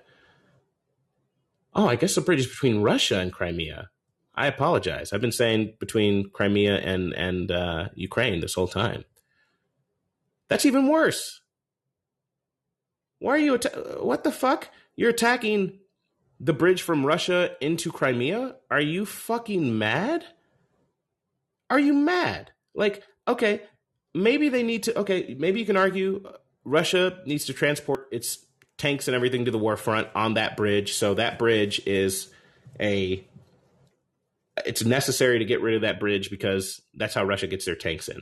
Okay, even if you argue that, yeah, whew, that starts to look a lot less like a defensive war God, what are we doing? What are we doing? I just, fuck. Sorry. I just, what? It's the bridge is from Russia to Crimea. Then, in what way can Ukraine cl- claim that that is somehow still in their territory by the annexation of, uh, by arguing that, okay, Crimea wasn't actually annexed in 2014. Look, regardless of what you say, even if you're Ukraine and you're like, no, Crimea is still ours, which they weren't doing before this war started, mind you, but now they're doing. Even if you argue that Crimea is still yours, it's been annexed by Russia. That's undeniable since 2014. and the bridge you're attacking connects Russia and this place where it annexed. So what the fuck are you doing? Like that's probably why they had to make it look like a whoever did it had to make it look like a, a lone attacker, you know, like a suicide bomber or something. Because they they if it would be, if it had been an outright sort of Ukrainian strike, I don't think I think that means Russia responds with nukes. Holy shit. It's the bridge between Crimea and Russia. How did I miss that? Holy shit, dude. Wow.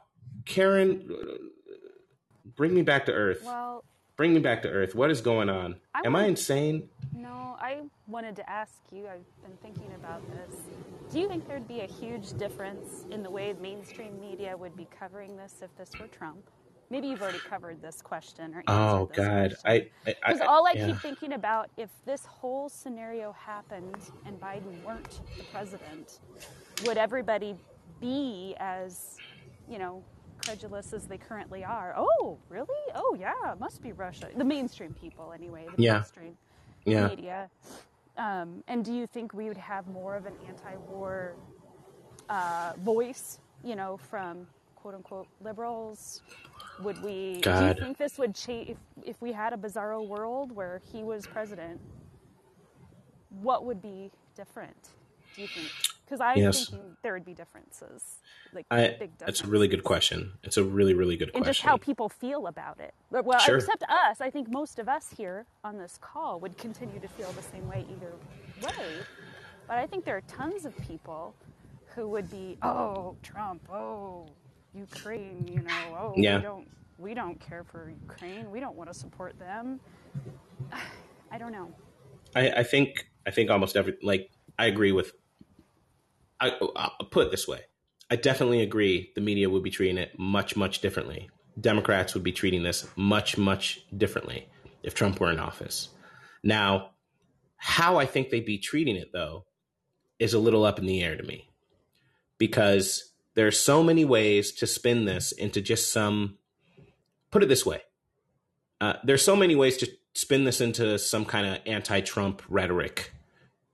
And I, will I'll put it this way: Do I think that they would be taking the stakes of the war any more seriously? No. But do I think that they would be trying to use the the conversation around the war and Trump's, you know, in bed with Putin rhetoric, or oh, Trump already tried to get Zelensky to bribe him for information on Hunter Biden, so he's in bed with Ukraine. I think they would use it in the most superficial way possible and actually not address any of the true underlying problems which are causing this conflict to persist in the first place. Any kind of degree to which they'd criticize Trump that would be anti war would be incidental to them wanting to get rid of Trump. It would not be the primary cause because people are kind of showing you who they are right now, which is interesting. Biden is interesting in this, I will say. I'm not giving him um, like a lot of credit here. He's messed up a lot, but I do think that as far as the American hegemony and the the people who have a, a, a tolerance for outright war, the sort of Warhawks, he does seem to be a little more uh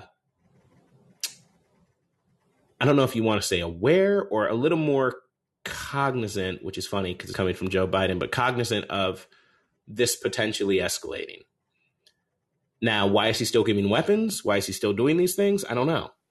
Because that is very dumb to me. At least it doesn't make much, it doesn't. If you're trying to avoid nuclear war, then the main thing should be he should be out in public all the time talking about the need for diplomacy, diplomacy for peace, peace. We need to negotiate a peace agreement, peace. He needs to do something like that. But you know, privately, uh, there was a, reports coming out that he was at some kind of donor conference and was telling people in in private that America is closer to nuclear Armageddon, is the closest it's been to nuclear Armageddon since the Cuban Missile Crisis. I know. Uh, that's a pretty big fucking deal. I know. You know? I keep other outside of you know the people that we all listen to. It feels like the mainstream media has just kind of breezed over that statement. Yeah. Like, oh, ho ho, Armageddon. Oh, Herschel Walker. Have you heard about him? And like tonight, yeah. I watched news for the first time. Like I, I just barely ever watch the news anymore. I tried to watch it tonight, and the first ten minutes was all about Herschel Walker. Yeah. And his Look. his ex girlfriend and all that. Yeah. And then it, I don't even understand their priorities right now. Like what they choose to focus on makes no sense to me. What I feel the same way, Karen. And honestly, I think I think what's remarkable. I, I have a I have a hunch. I don't have any um, confirmation for this. This is just purely a theory coming straight out of my ass and head. But I I don't know if the sort of powers that be really understood how effective the propaganda machine would end up being on people who are watching these news networks. I, I, I think they've kind of gotten away from it a little bit. Um, now, the you know the decision to sort of create a media that, as you know, Chomsky would say, manufactured consent and made the people docile towards everyone but the most generic things about each other. Uh, that was intentional, but I don't think they've really accounted for how this has had a cascading effect on our ability to even have leaders who think for themselves or who try to reason things out outside of the mainstream whatever you know there's no like a lot of these anchors you know you get the the, the anchors on these news networks who are they wouldn't be there if they were going to rock the boat right i'm not surprised by robby soave's sort of lack of creativity and lack of ability to critically think about things that would challenge American hegemony because he's perfect for the role he's in. He he works. He says the thing that they want him to say. He doesn't stir the boat. He'll talk all about censorship, but then, you know, he didn't say anything when Kim was fired. And then only said something after Bree about Katie's firing after Bree insisted that something be said about it. But he was just going to go right along, continue making his paycheck, continue having these opinions that don't make any sense. Um, because his brain, you know, it, it's a nice sponge. It's just, mm, you know, just mush it up, mush that brain. And that's that's a lot of these news anchors. It's a lot of the people also who are in our government, and that's what scares me. Yeah. Is we look? It, it is kind of nice to have like real like like real people thinking and saying different things and being in conversation with one another to challenge each other on, right? And I don't mean challenge each other over the parameters of whatever culture war or bullshit sort of uh, argument that's supposed to give us all the illusion of us sort of disagreeing with each other on something fundamental, right? Abortion is important, but it has been used as just this this cultural football to stop us from having any other real conversations about why the elites continue to steal more and more money from the working class, why they continue to squeeze people more and more for higher and higher percentages of their paychecks, and why there's a wealth transfer going on. They can't have that conversation, but they want you to have a conversation about a trans swimmer and make that poor trans swimmer's life and the life of so many trans people fucking miserable just so that we can have a conversation, quote unquote, a conversation about what we could actually say or do in America anymore. You know, it's it's it's an old game, you know. And so I mean, I'm kind of going off on a tangent, but the real reason I'm I'm saying all of this is that yes, we would be having different conversations if Trump were in office. But from what I've been seeing on the coverage of Ukraine, and the lack of seriousness with which it's treated in the mainstream media, the lack of seriousness our politicians seem to have in addressing the issue. I don't think anything would really fundamentally change about our approach to it other than the kind of rhetoric that we were trying to be used to weaponize another fucking political whatever against Trump. And I'm not saying that because I like Trump. I'm just saying that because I I have that little faith in our current sort of American political elitist, inf- uh, you know, media infrastructure as it currently exists. I just feel like everybody at these levels, these high, you know, empty, shallow levels, all the news people, all the current leaders, they're making all these decisions, and they, we have no. I feel like I have no power. I feel like I have nobody. Nobody represents me. Like Nobody. Yeah. I don't yeah. think there's a single leader that I vote for in, at any level who does anything that I actually want them to do, like municipal le- level, state yeah. level. I've got. I feel like I'm just unrepresented, you know. And I, I just. And they always yeah. say, "Oh well, even at the local level, you should at least try." Well, my local level has a bunch of basically neoliberal, you know, quote unquote Democrats, but they're people who like are real estate developers and, and yeah. you know, yeah. doing all the normal nefarious stuff that happens at the state and federal level too. Like there's, yeah. there's nobody good. I have nobody good. well, the normal, I, I, think that's the effect that I'm talking about here, right? And that cat is just saying, "Amen, Karen." Amen. I, I hear you. Hear Keep going, Karen. Now you've got my cat. Yep. Keep going. These motherfuckers do not represent she's us. Pissed. You can hear. I know she's mad as hell. Pissed. Yeah. Yeah. She's probably talking shit about Obama. No, I don't know. She, I'd be right there with it. She's like, "Fuck Obama." um, no, look, I, I think these are sort of the effects on our society, the wider effects that this sort of for-profit model of uh, politics and and um, media has led us to. I I have a hard time. I used to get mad at like the people who were even like neolibs and you know uh, it was easier at first with like the Fox News people when they were, you know, talking about how we were under an existential crisis because Obama had a tan suit on or something like that. It was easier to sort of ignore them or to say, "Oh, they're just bigoted or whatever at first. But once you start to recognize that there's just a different sort of snootier version of that going on in every media space or nearly every media space that's powered by for the most part by money by moneyed interests you start to realize that oh like these people who are neoliberals who you know everyone who talks about trump their first a lot of the times in, in, some of the circles that i'm running in in work is like oh he he's a putin puppet. It's you start to hear excuse me real quick got a call. Uh you start to hear this these talking points that are just being regurgitated uncritically. And people get and here's the other crazy thing about it though too. The way people feel about these things the way they actually feel is weaponized against them. The, the uh, what do i mean by that?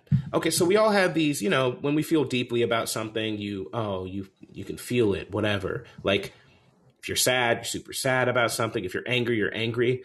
The these media companies and and and, and this political machine is weaponizing those human emotions for you to get so upset and for people to get so upset over bullshit these these parts of us that are sort of these innate human qualities or these these things that help used to help us navigate the world are people are looking at those things that they're able to manipulate and trying to manipulate our own emotions and feelings against us to where we're completely uncritical and where we're just subservient little vote blue no matter who voters or we're subservient to serve the system that already exists and nothing will fundamentally change. So what's fucking fascinating to me though is when I'm talking to people about you know, I had a conversation with someone about Trump not too long ago and these are people who are also attorneys who are you know they practice and they have to know a bunch of complicated stuff about insurance or whatever and process and everything. They're you know they're good attorneys. And when when you talk to them oh he, trump talk to him about trump. They're oh trump is a russian puppet. He's putin's puppet. And that's the end of the conversation. You ask why? What makes you think that? No, the more you try to get into the details of why they think what they think, you see them just start to return to talking points and they'll become frustrated. A lot of people will end up becoming frustrated too if you just ask them the question about their talking point. All you're asking is, oh, why? What makes you think that? What is that? Where's that report? What is that? Like, these are not offensive questions, people. This is what investigatory work is. This is what it means to think about things. Look, I was taught when you make a fucking argument, you make it from the evidence. You don't just make it from the balls, you know? You don't just argue from your balls. It there's nothing there, right? They're empty. I'm sorry, Karen. I, I don't mean to be talking about my balls, but like, you know, like it's better I, than some of the other topics you've what else have you talked about? Like I don't know. Anime pillows. Oh, I have anime pillows. That's true. Big titty anime goth girlfriend pillows. Yeah, that's true. I'm sorry. Yeah. I, I no, look. That's why we. That's why we call in. Yeah, well, I'm I'm glad. I'm I'm I'm basically like half, like half of my whole existence is still stuck at the age of 13, and I cannot get past it. I I had to stop volunteering. I used to volunteer in, in schools for like different middle schools and stuff I had to stop because the kids in class would start making jokes and the teacher would be trying to like control the classroom and I'd be laughing and I couldn't stop myself. So I had to go and I felt yeah. so uh, the death stares. But, you know, whatever. Like those uh, our own emotions and our own like humanity is, has been weaponized against us by corporate machines that want us to basically like just continue to be compliant and not question them. So even when I ask, you know, when I'm talking about, well, who blew up this bridge in Crimea? Who benefits from that?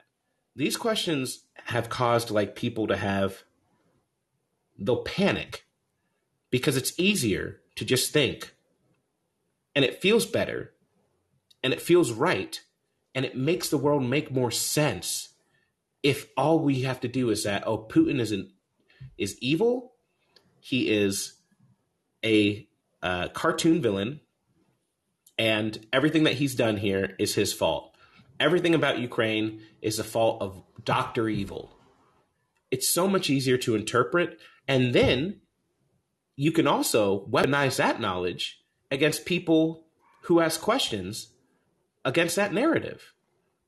Right? So when people say, well, should we be sending all this money to Ukraine and everything? You could say, oh, what do you? Do you love evil? Do you love Hitler? Do you love Putin? Is that why you're against sending the money to Ukraine? Did it's madness. Briahna's um, comment section after she had Aaron Mate on last week uh, in, in, Twitter, all the different people who were going on and saying stuff about supporting genocide. I don't even know where that oh talking point comes from. Oh my god! I guess I've been out of the loop, but what, where, where is that talking point coming from? Have you heard people talking about? Oh, Aaron Mate supports genocide. I don't even know what the, it's it's fucking crazy. I don't know where it comes from. Honestly, people yeah. in her comment section last week when I was taking a I was taking a peek. It's just, of course, there are wild people there all the time, but sure. Yeah. Well, anyway, I just wanted to call and say hello. Yeah. I, yeah. I believe I'm nodding and, and agreeing with everything you're saying today. It's it's absolute bullshit, and I just can't. I am so sick of war. I'm so sick. Yeah, of me too. Wars have been me going too. on like all of my children's lives, basically. Like, yeah. It's, and I feel like I have no power to like say, hey, I'm, I'm not into this anymore. I don't want to support it. Um, I don't know. I need to find a group to go protest with or something. I have you. I don't yeah. know if you've heard of any good groups. I've heard the Friends Service protest before, but I don't know who else. Yeah. I, I, I have been with some groups, but I, I, got two things to say to that. Um, as far as particular groups, I'll I'll try to think of more. Actually, on next week's episode, for people who are trying to unionize, uh, Rika, who is a friend of the show, yep. is coming on. We're gonna have a whole two day workshop of step one to step union on how you actually unionize a workplace, so that if nothing else, you know, part of it is just knowing what to do and how to do it for different sorts of things, right? Um, so Rika's going to be on. We're going to have a whole conversation. We've been planning it out for like the last three weeks with each other on Callin, just and and, and phone and everything. We're going to have a whole workshop of basically how do you unionize a workplace. Um, so there's that. That's not related to the war point, but the there's people like look it, like these can groups be used for something else so that's super wonderful. useful that yeah. sounds very wonderful Good. yeah and um as for the powerless part know that you feeling powerless is a is a benefit to the system as it exists as well if they can get us to feel like we can't do anything and to accept that and feel like no one represents us, and to accept that, then that also benefits the continuation of the system. It just benefits it, right? I think the trick is to feel powerless and to do something anyway. To do shit well, anyway. I think I that think is what a lot of us are trying to do. You know, we talk to. I think that's right. Brainstorming. We're just. I just don't. I think that's the right. The problem is we're all tired. You know, we all work. Yeah, from work. Or, those. Yeah, Fucking I mean, like so tired. I know. So that that's the only problem. Yeah. Is like that the, the, the amount of energy that we have to devote to that planning. But you're right. Yeah. No, you're right. Yeah. Well, uh, anyway, it's, have a good evening. I just wanted to say hello. So. Yeah, thank you so much for calling in, Karen. It's always a pleasure to hear from you. You too. Bye-bye. You too. Okay. And looks like we got is that Flube? Oh, I love that. Flube is calling in next. Flube, give me like one second. I am going to go grab a drink and I will be right back. Just one though, just one. We're not getting crazy.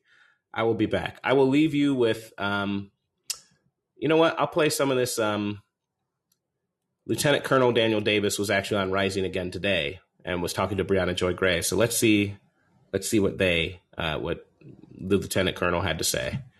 Uh, President Biden told his audience at a fundraiser on Thursday that Putin was not joking when threatening the use of nuclear weapons in Ukraine. And that suggested that the world is facing, quote, the prospect of Armageddon for the first time since the Cuban Missile Crisis. Military expert at Defense Priorities, retired Lieutenant Colonel Daniel Davis, says Biden knows that a nuclear war over Ukraine is possible and asks, will the president change course? The Lieutenant Colonel is here with us to weigh in. Welcome. Thanks for having me. Glad to be back.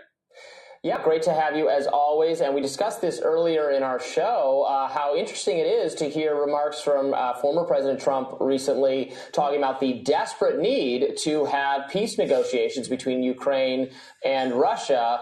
Meanwhile, uh, you know, Joe, Joe, Biden is has said repeatedly, you know, we're as committed to this thing as long as it takes, as long as it takes.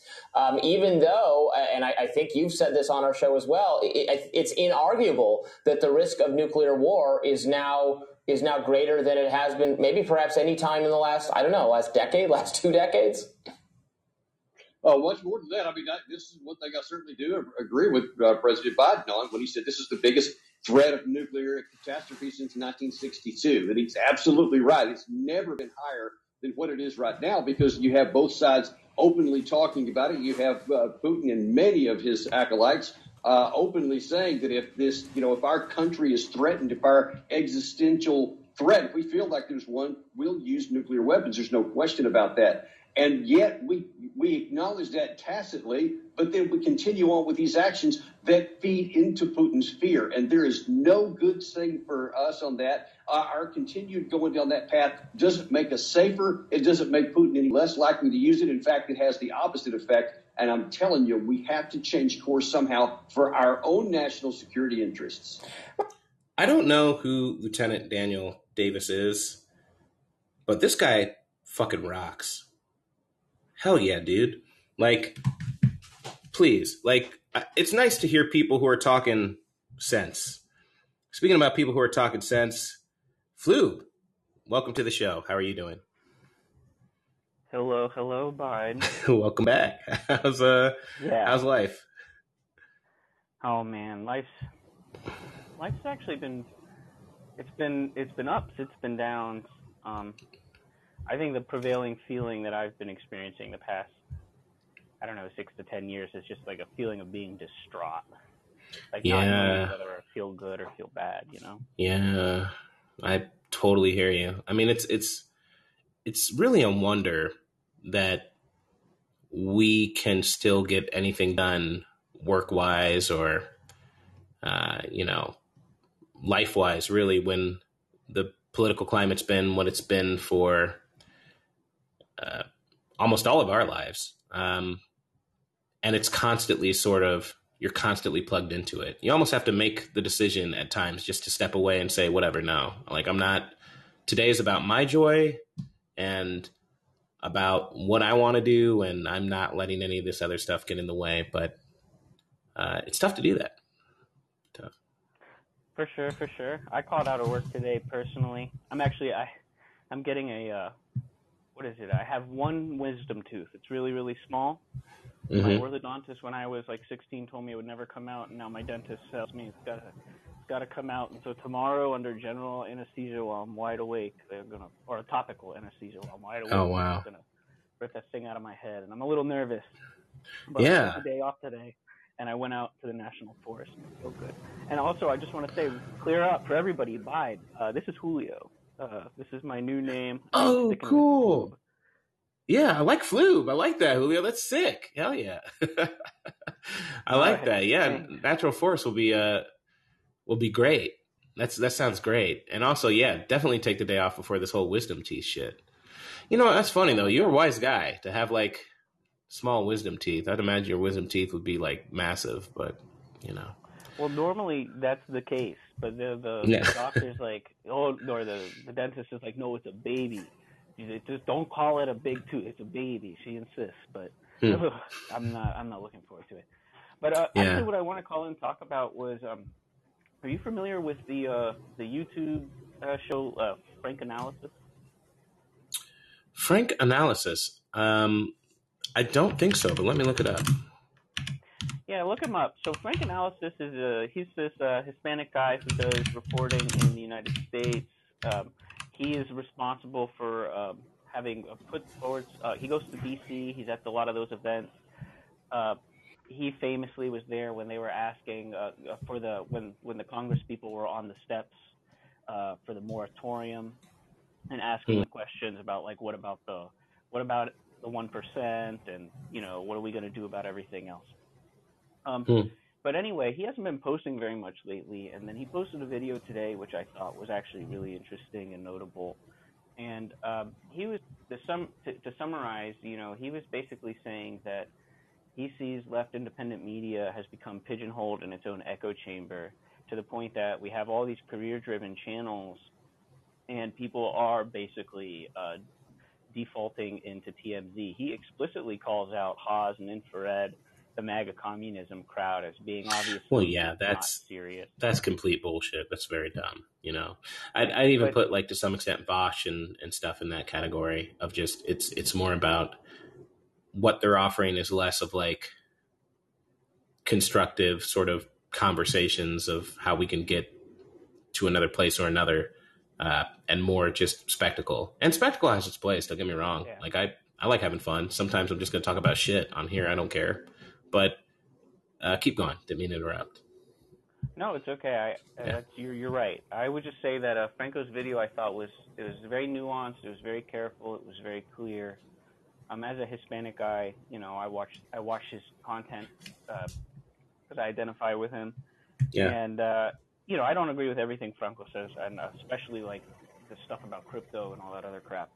But I do think that he does have a very measured analysis, and I do think that he's touching on something because he he mentions that you know I've basically stopped, or he says that he's stopped listening to um, most of left independent media on YouTube when he used to listen to it all the time. And Yeah. I'm kind of in that boat too. You know, I started off years ago, years, years, years ago, with like um, a local library in town that had socialist influence, going from Yeah. there to like Democracy Now, then going from there to like uh, David Pakman. Oh my God.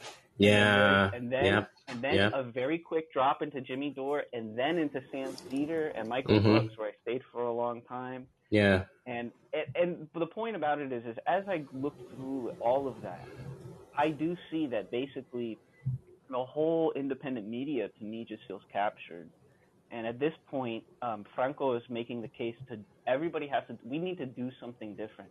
Even the Fred Hampton leftists are, Yeah. I think, overly focused on the You know, you know, yeah, yeah, yeah. That's been an I interesting, in- interesting one to I see, honestly. Yeah. I called into Sabrina Salvati's show and I tried to explain to her how, you know, I'm a first generation person in this country. You know, my mother, refugee, that grew up in abject Right. poverty. My father Right. grew up in racism. In my house, we you're going to college. There's no question about it. Yeah. You're facing that middle class status because that is the quickest way to build generational wealth. Period. Dude, that's exactly why I'm a lawyer. That's exactly. I didn't have an option. You know, they're in Nigeria. They say you have three options: uh, doctor, lawyer, or engineer, and that's it. And a lot of that kind of carries over. So I 100% like that for first generations in particular. The the pursuit of the quote unquote American dream, or at least of education and getting those jobs, is uh, it's not really an option. So I totally hear you. I feel like I just feel like I'm so I'm upset by it because I feel like Catherine Liu's professional managerial class, like she is that she understands. Well, she, yeah, She yeah, from the perspective of somebody who is coming in from like a first or second generation background, who has this immigrant perspective and understands why we're being pushed so hard into these professional uh, jobs. Well, I called into Sabrina show to, to to tell her about how I had done all the, the stuff I was supposed to do. I pursued it. I achieved this middle class status, and it's miserable. It's totally yeah, it sucks ass. Sucks fucking balls. I mean, like paying bills on time is nice, but everything else sucks balls. Yeah. Well, I'm about to. I'm I'm at the point where I do think that Franco is correct, and I do think that other thinkers like Matt Christman um, and Slavoj Žižek and uh, Adam Curtis and those uh, that are really looking to the future understand that the future belongs to the people who are willing to to give up everything, and by that yeah. I mean really give up their give up all of their uh, presuppositions about what the future and what comfort and what living and what community and what all of these things are, and that is the real meat of the conversation that I it's happening, but it's very very little, and it's not. I guess it's just not enough. I don't know how do you feel about that. I, you know, what's funny is that uh, I, I got two things to say about this in particular. But last, I think it was last week or the week before, actually did an episode about the professional managerial class and how I used a quote from a a video game called Disco Elysium, but I really like it. And the quote was this: uh, Capital has the ability to subsume all critiques into itself. Even those who would critique capital end up reinforcing it instead. Mm-hmm. And I think a lot of the focus on the professional managerial class, a lot of the critiques that are specifically curtailed towards this professional managerial class and the the degree to which we fixate on the professional managerial class as opposed to the system which pushes people into that class with no other options. I think it ends up making us fight amongst ourselves. Mm-hmm. which again serves the system to continue on. I I think it's you know the the funny thing is professional managerial class, yeah, like they're people who will you know, they're human beings and some human beings are just going to protect their own interests their lives and livelihood over taking risks or whatever. But that's not all of them, number one. And that's the same, that's true for like every other human being. Meanwhile, the people who are the actual 1%, like to spend 99% of your criticisms criticizing people who fall within that 99%, I think is fucking ridiculous. And honestly, where where where I and it's ridiculous because it doesn't actually attack the problem. It doesn't attract it doesn't actually attack power. And it starts to become more of a um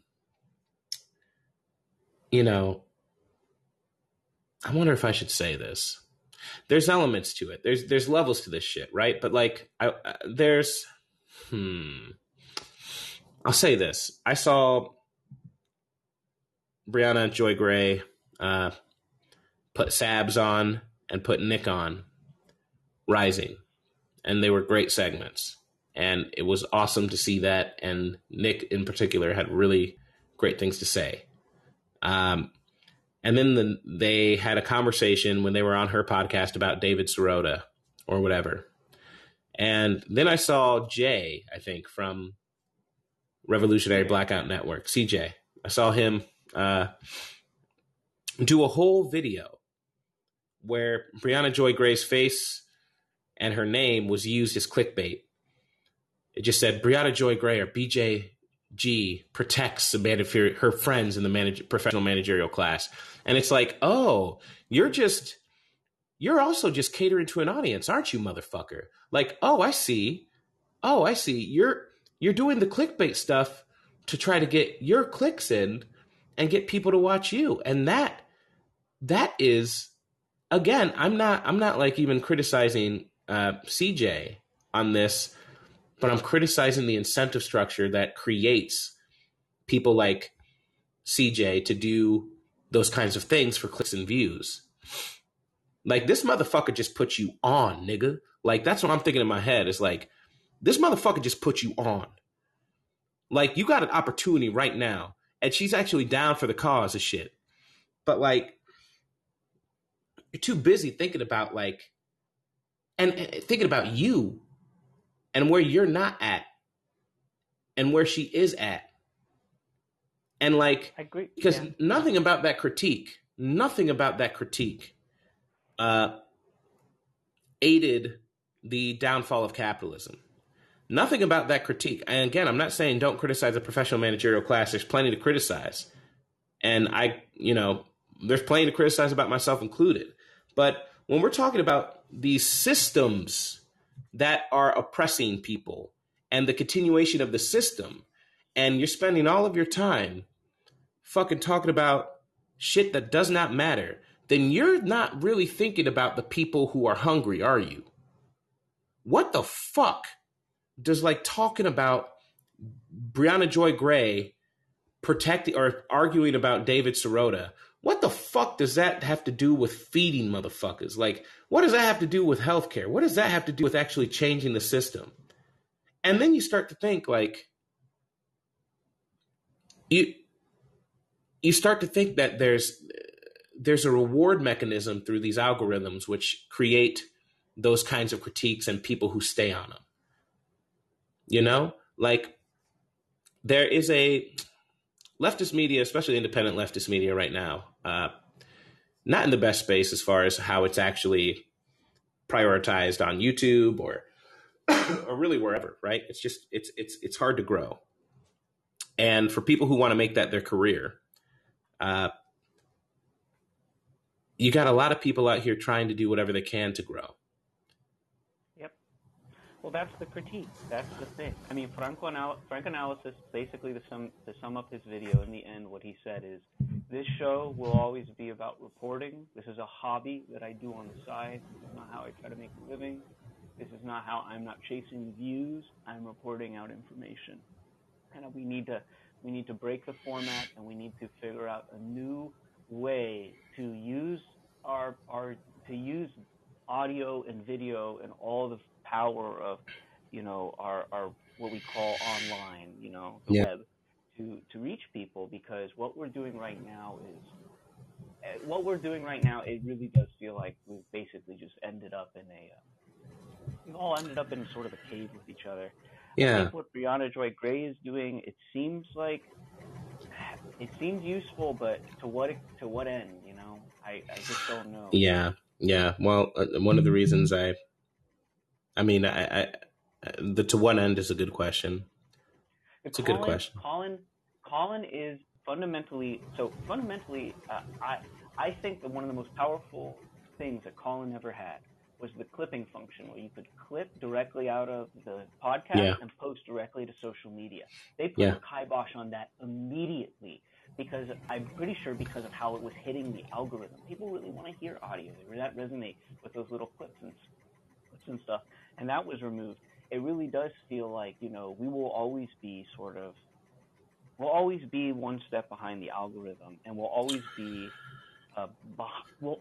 The, the, the, the internet is no longer it's not a social infrastructure. You I even I host a website. You've seen all my zines. You've seen I've yeah, all that. That's true. Yeah, yeah. You have that website. good one. would be shut down at any moment by the hosting company that I go with if for some reason they decide to violate it or something.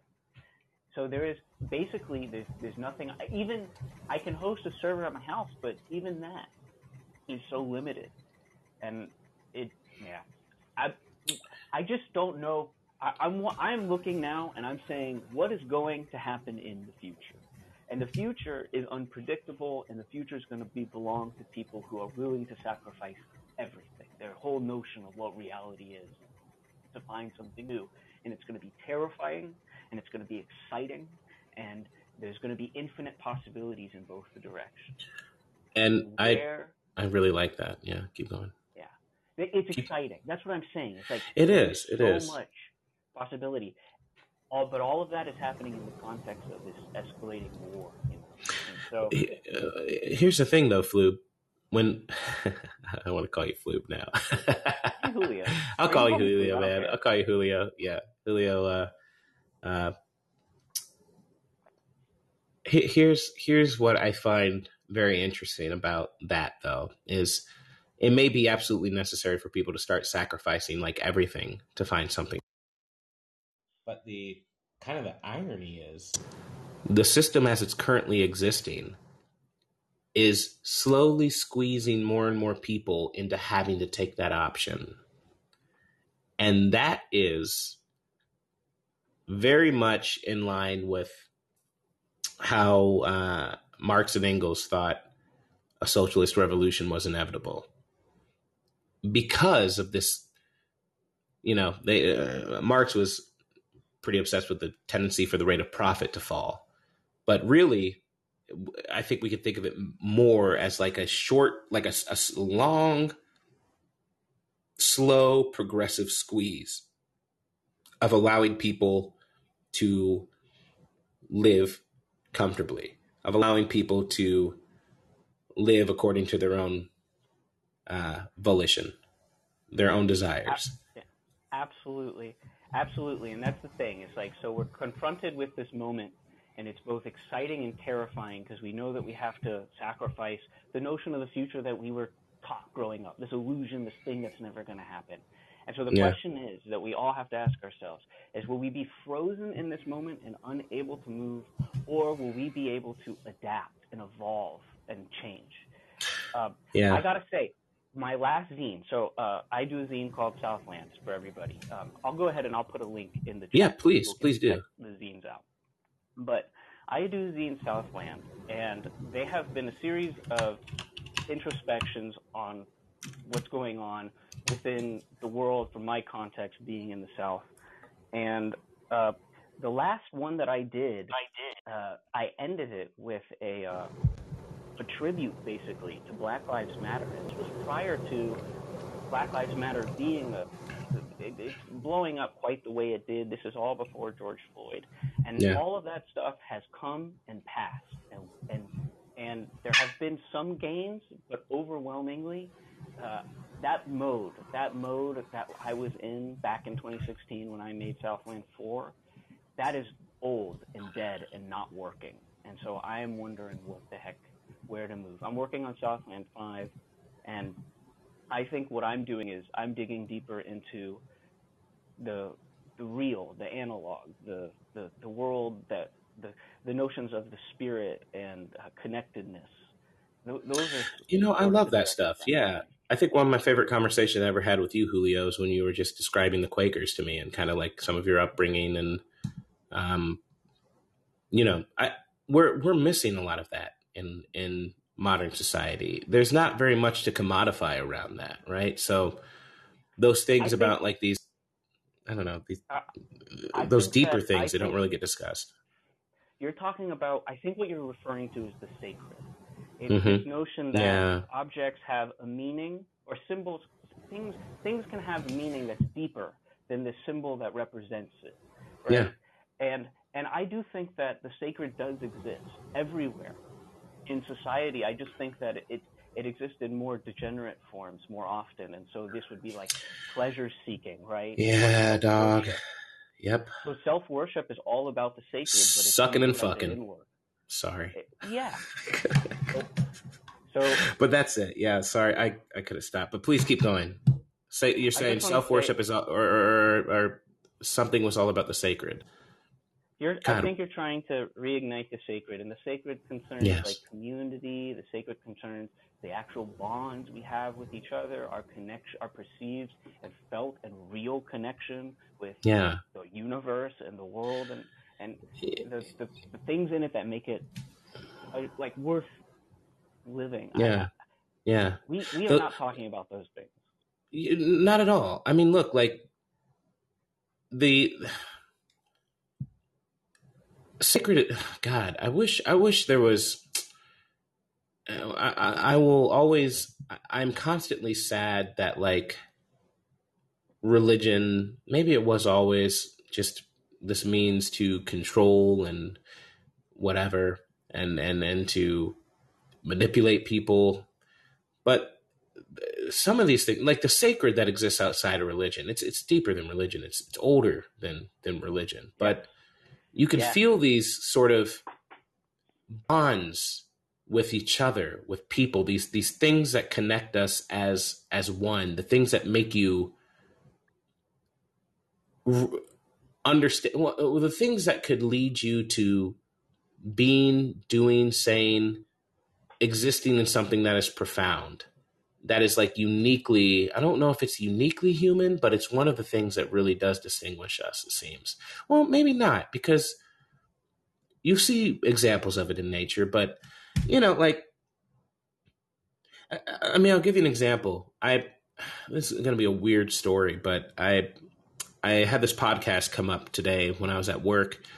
Uh, I don't know, some Bobby Kelly's like a he's like a comedian, but he was on uh, a guy named Andrew Schulz podcast, which it's like a comedy podcast. It's pretty funny. They had some stuff they were saying, but he told this story about like going to rehab and meeting this guy who was his counselor or whatever, and ran the rehab clinic. And he tells a story about how he he had previously um, sought help from a priest.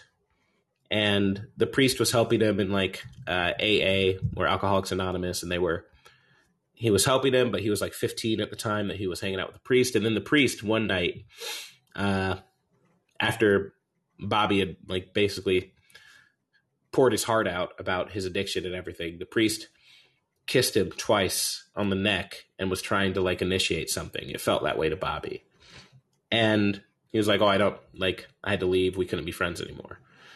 Um, but he goes to this this rehab center.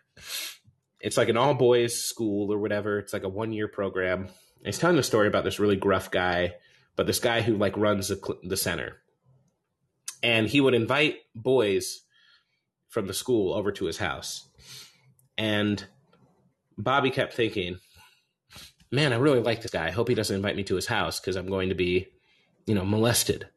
Uh, he had had bad experiences with trusted figures before. Uh, and eventually the invite comes, right? From this, this, again, this rehab clinic owner who Bobby really likes and who's really helping Bobby through a difficult time in his life. And the owner invites them to the house, makes the kids pizza, has them take like he has all these old sweaters and everything that he has, and he's like, you can take whatever you want from the closets here and ends up just being really kind and nice and good and they all have a good time and he goes home. And there's something sacred about trusting somebody who you respect who you who you love and who you're in a difficult time they help you and then that's it. There's something you know like the fact that you can have a moment exist in life where oh this doesn't have to always go badly. In fact i needed this person to be there. They were there and that affected me and the funny thing about the guy who ran that clinic is according to this story that bobby was telling bobby kelly is that the guy had used to be like a big shot guy married to some famous opera singer had all this money, all these cars and everything, but was an addict and lost everything. You know, lost his wife, everything, and decided instead of just giving into his addiction and dying, he was going to build a school to help other boys from not becoming like he did. And he did that. And then it's transferred to Bobby. There's something now for a lot of people it may sound like, oh, that's just nice, but if you've ever been in that kind of like a really dark place and there is this sort of just i don't know the, the, there's hope someone just shows you hope someone gives you hope an experience of life gives you hope that is a religious experience. It it there is it's deeper. It's deep. It goes deep. And that is you know it's something that that person you know if that person's primary motivation for helping bobby was what do i get out of this? What money do i get out of this? What maybe i can you know get this kid to do something it, when all of that shit is just stripped away and you're just allowed to have like human beings helping somebody because just because Like that's that's a profound thing. And that is something that modern society, especially like a capitalist society, is not very conducive of. When everything becomes transactional. Everything. Yeah, I, I hear you. I hear you. Like, for example, right? I think I can speak to this. Um, for example, there's a uh, there's this sort of notion of uh, festivities uh, in the United States, and it takes the form of these festivals that are all basically, um, you know, you can participate and have a good time in, but are all cost money, and they're not yeah. necessarily cheap. And I grew up, you know, I grew up uh, somewhat poor, and I I know how much those festivals cost, and I know that it's expensive to get a ticket and get transportation yeah. out to them and all that other stuff. And it's always like that. Even if you look at like the fine arts festivals, you look at all these little festivals that come to town. It's, it, it is all based around, you know, consumerism because it's commercial, and everybody's got to make money, and that that does take away from the event. It does take away, it removes some of that sacred or degenerates it, I guess. Yeah, um, cheapens it. So, it, it, exactly, and I and I, so so that's why I guess with uh, going back to Franco is just to say that you know, there's all these possibilities. I, it seems to me, and I don't know, maybe I'm wrong, but it seems to me that the role that social media, not the internet and not the technologies we have at large, but yeah. social media specifically, these big platforms run by corporations, to me does not seem like it's going to be the place where um, this sort of this transformational risk taking is going to even be possible. I yeah. think it's going to happen outside. And it's like you said, it's going to be in the sacred moments where we are with each other and in situations where we are, uh, you know, in relative peace and comfort and have the, you know, the, the, the necessary environment to be vulnerable with each other and yeah. to trust and love yeah. one another because that's really what's going on. You know, what is it? Uh, Rainer Maria Rilke, uh, he uh, wrote uh, letters to a young poet, famous poet, and hmm. in one of the letters, he says, um, to love another person, that's the final test and proof, the work for which all other work is preparation. And I do think that, like, uh, thinking back to Kierkegaard and various other philosophers, yeah. it really does all come down to uh, this sort of connection we feel. We call that emotion, yeah. that feeling that is very real and inside all of us. We call yeah. that love, as cheesy and as weird as that sounds. But Dude, I think we need to channel that hundred percent. We need we need a little more. Look, it's only cheesy because because I don't know the system as it is doesn't know how to actually replicate it, so they have to devalue it by calling it cheesy, by branding it as something that is not worthwhile when it's the only thing that's worthwhile, or frankly, it's it's the most worthwhile thing, if nothing else. All I know is it's something new, and it's something that we're going to end up having to make. Uh, so that I guess I'll, I guess I'll leave you with that. I mean, I really, I really am happy by that. I got, I got in to listen live and talk. Yeah, Julio, it's been a, a while. I, I always love talking with you, man. It's, it's, uh, it's always a pleasure. So thank you for stopping in. All right, I'll go ahead and drop my link in the chat for everybody. Y'all don't make. Please do. Yeah, please do. Please do. Take care.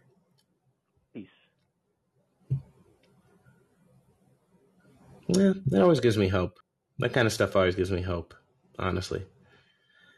Let's end out the night. Sally, what's going on? How are you doing? Hi.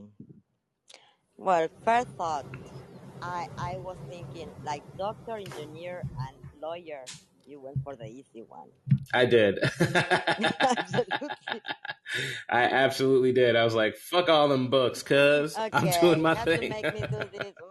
where does it end first? Okay, yeah, okay. yeah, yeah, exactly, no, exactly. I I was listening to it because I'm I'm very sometimes I'm very confused with this thing. Maybe because I'm it's because of the age difference, maybe it's the cultural difference. I don't know, mm-hmm. but sometimes I I listen to I, I have I don't know how what age is, is Julio or Julio, mm-hmm. but it sounds to me like you know the, the yearning you have when you are kind of a teenager that you yeah. lose on time when like life is is coming at you and coming through coming you through sometimes, you. and you know, like not having time to think, to stop yeah. for a second and think about it.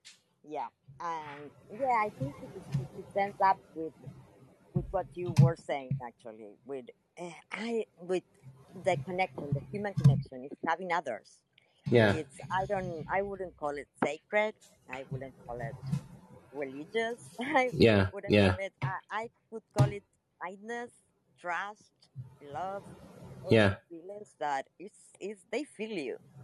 Yeah. And sometimes you you you might have like a set work or whatever it is you do and because I think that we are the thing is in that I agree with you. Like empathy and Yeah. kindness are like the the things you need, the things you cannot go without. Otherwise, your life sucks. Like someone someone that makes you laugh, you know those things.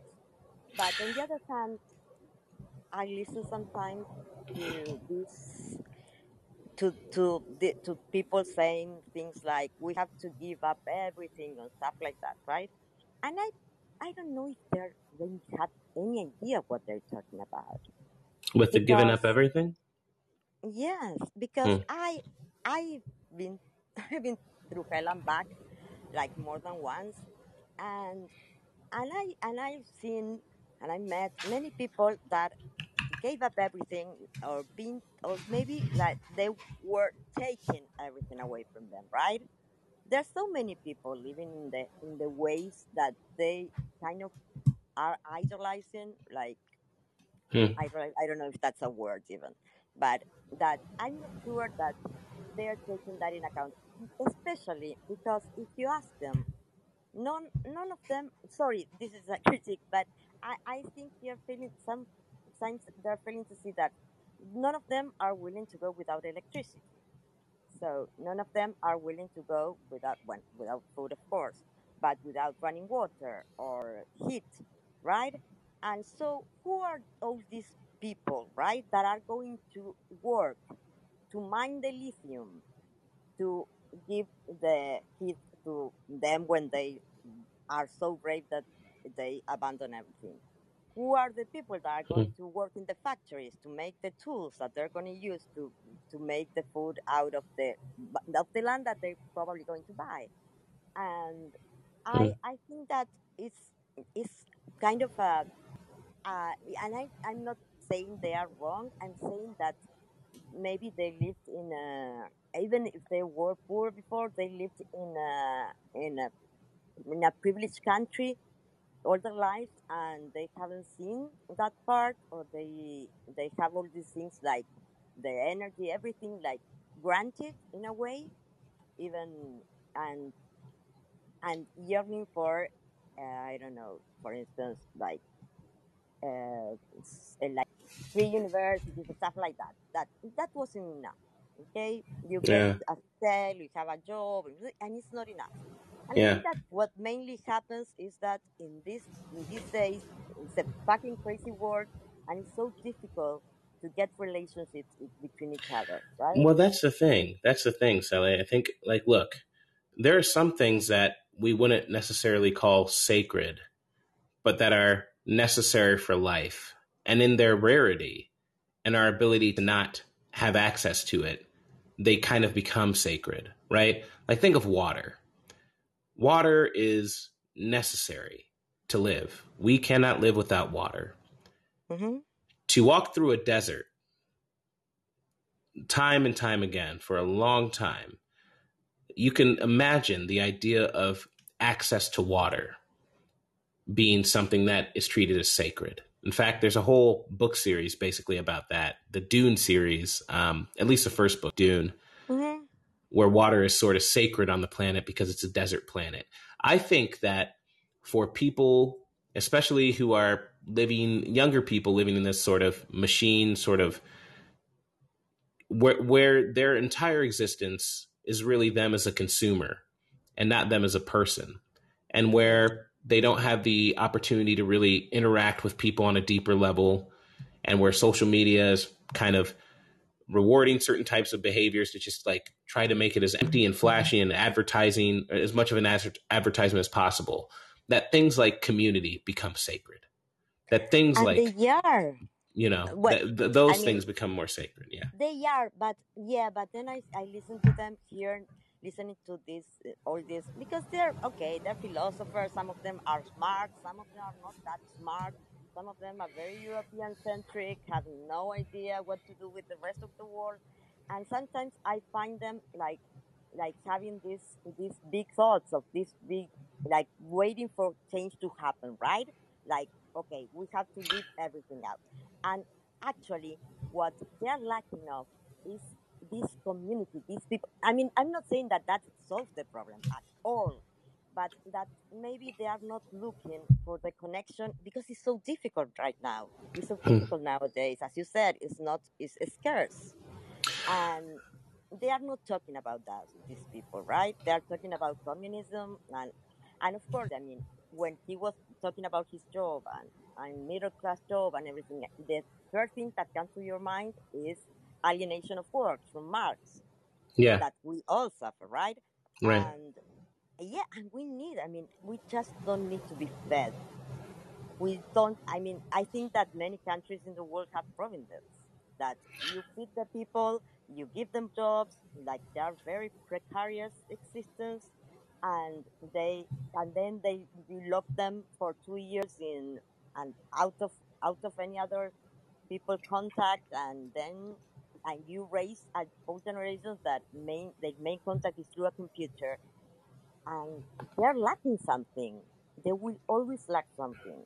Yeah. One is the the the con- it's love is the the friendship is the trust in a person is the is the, the feeling that there's someone there to have your back. You know when you don't have that i mean when i was religious very religious when i was growing up and i think that i remember when i stopped being religious the first thing that i missed was this thing that i thought was holding my back. Hmm. And you know and this there this something that i could be trusting in in helping me all the time. And i think the only replacement for that or you don't have to replace it of course you have to have both is is friendship maybe. It's not even sometimes it's very difficult to find a partner or a or a lover. Sure. But you can find a friend. But then the other part the economic part i think that we have to look at the whole picture. Because because otherwise you are living we are going to live out like a lot of people that otherwise how how are you just answer me that i mean like wh- how are you going to get your electricity if you leave everything right? Well yeah yeah well who's going yeah, to mine the lithium well you're saying the the yeah the idea of like everyone leaving everything and it will make the current system at least the necessities of the current system and a lot of the good that the current system has brought arguably stuff like electricity um, will make it unsustainable like yeah it, it won't it won't it'll collapse if everyone is leaving from you know mining lithium or whatever No, no, no, no, no, no. I'm not saying that. What I'm saying is like, okay, apart all this middle class and upper class or whatever people that can afford to buy a land lives, right? There will be a lot of people. Maybe not at their side. Not, not they won't be looking at them. Maybe they will be in other countries, but they have to be providing all that things for them, right? Because it's affordable to so many, right? Not to everybody to have such a life not it's not affordable to anyone that cannot rent or buy something. It's not Yeah. affordable to you know. So you will still you probably will still have all these things, right? But and and maybe the economic mm, mm, I, I think I understand. Yeah, I think. Well, I, I I think. I think the main problem a lot of people have right now is that so much of work and so much of labor is done for the generation of wealth for other people, and not really the enrichment of ourselves. Is number one, and then number two is that in doing that, we create a lot of unnecessary work, which takes up our time and seizes us seizes us with the opportunity to basically create meaningful connections within our communities and to experience friendships and uh, you know to to Yes. pursue those things in life and then at the same time we should be with the greater sort of uh, with uh, increasingly better productive forces at our disposal we should be eliminating a lot of the scarcity that would have been uh, sort of a an un, uh, not necessarily necessary, but that would have been uh, around in times when we did not have those productive forces. So people who are unable to have housing or or proper housing from before now theoretically everyone can have that housing because we have greater productive forces which can provide that for people we have greater productive forces which can provide enough food to feed everybody. And I think what we're I think what the main sort of concern or or the main what we're mostly pissed off about is the uh, contradiction between those two things. Between one that we have all of these productive forces, which should allow us to have more free time to actually meaningfully mm-hmm. participate in and community and have friends and do all these things, yet we're more and more unable to. We, it seems we have less and less time, and it's becoming more and more difficult to form those meaningful connections when it should be the opposite. And it's that contradiction that I think people get really upset about. So, um, imagine, imagine this: you have all this. You you have the you leave just the jobs that are necessary like producing food because there will always have to be like some shady shop to do. But you you just leave making food. You just leave the essential. You don't you don't need like a, a real estate agency or you know a fin- financing blah blah blah or a bank. Just mm-hmm. leave the essential, and you split it like because we have to have food in in hours, right? You have to maybe what everybody have to work an hour a day tops you know if you leave out all the non the non necessary jobs and i'm not talking about like really there's some jobs that are just writing paper taping paper into a computer that goes you know those jobs that yeah. is full that is not necessary at all so if you leave those out you would have you would have the, the time right to do what what what is what is to live you would have time to live right?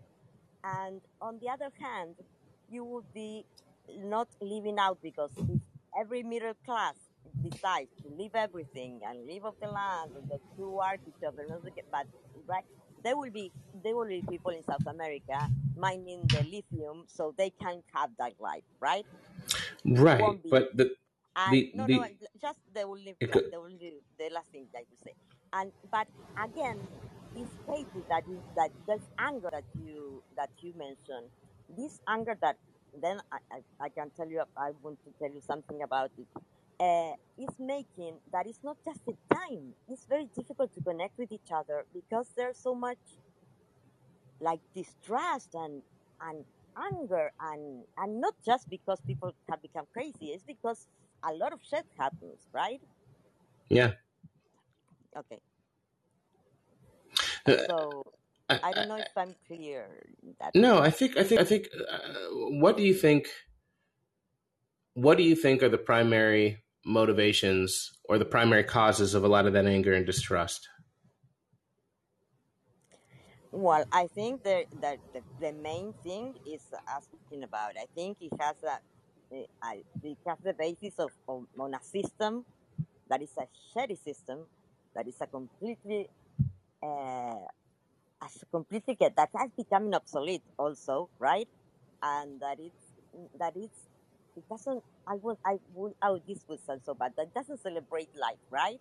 It doesn't. Uh, it doesn't let you enough time to live. It's like everything with the media, with the entertainment. It's like everything was built in order to keep us working like ants, not like Yeah, human beings, right? yeah, yeah. And I'd, I'd agree with that. and on top of that, uh, there is this this pressure and this pre- there's I don't know if you heard, if you ever read Zygmunt Bauman about precariat And top of that, Read what now? I don't know if I have. Zygmunt Bauman. I don't think I have. he, No. he talks about something that is called liquid fear that is constant in our society right now because everything is so precarious. Like our jobs is precarious. Like you can you can have a job but then lose it and you are out of everything, right? And you're out hmm in the street. Like everything you can lose. Like there's so few people that are not in this precarious state that can be lost at any second that the that the anxious this provokes. And I think on top of that, there is something going on right now that started like a couple of years ago that is being this anger and this is being utilized for politics and for bringing up uh, this right wing, which I, we can talk for hours about. But I see it in Brazil, I see it in Chile, I see it in Argentina, I see it when I hear you talk about the U.S., I see it in Spain, I see it in Italy, France, and and you see these same people like this top ba- this Steve Bannon like appearing in every back of the photos and Yeah. and so much money being that I think it's making things even worse.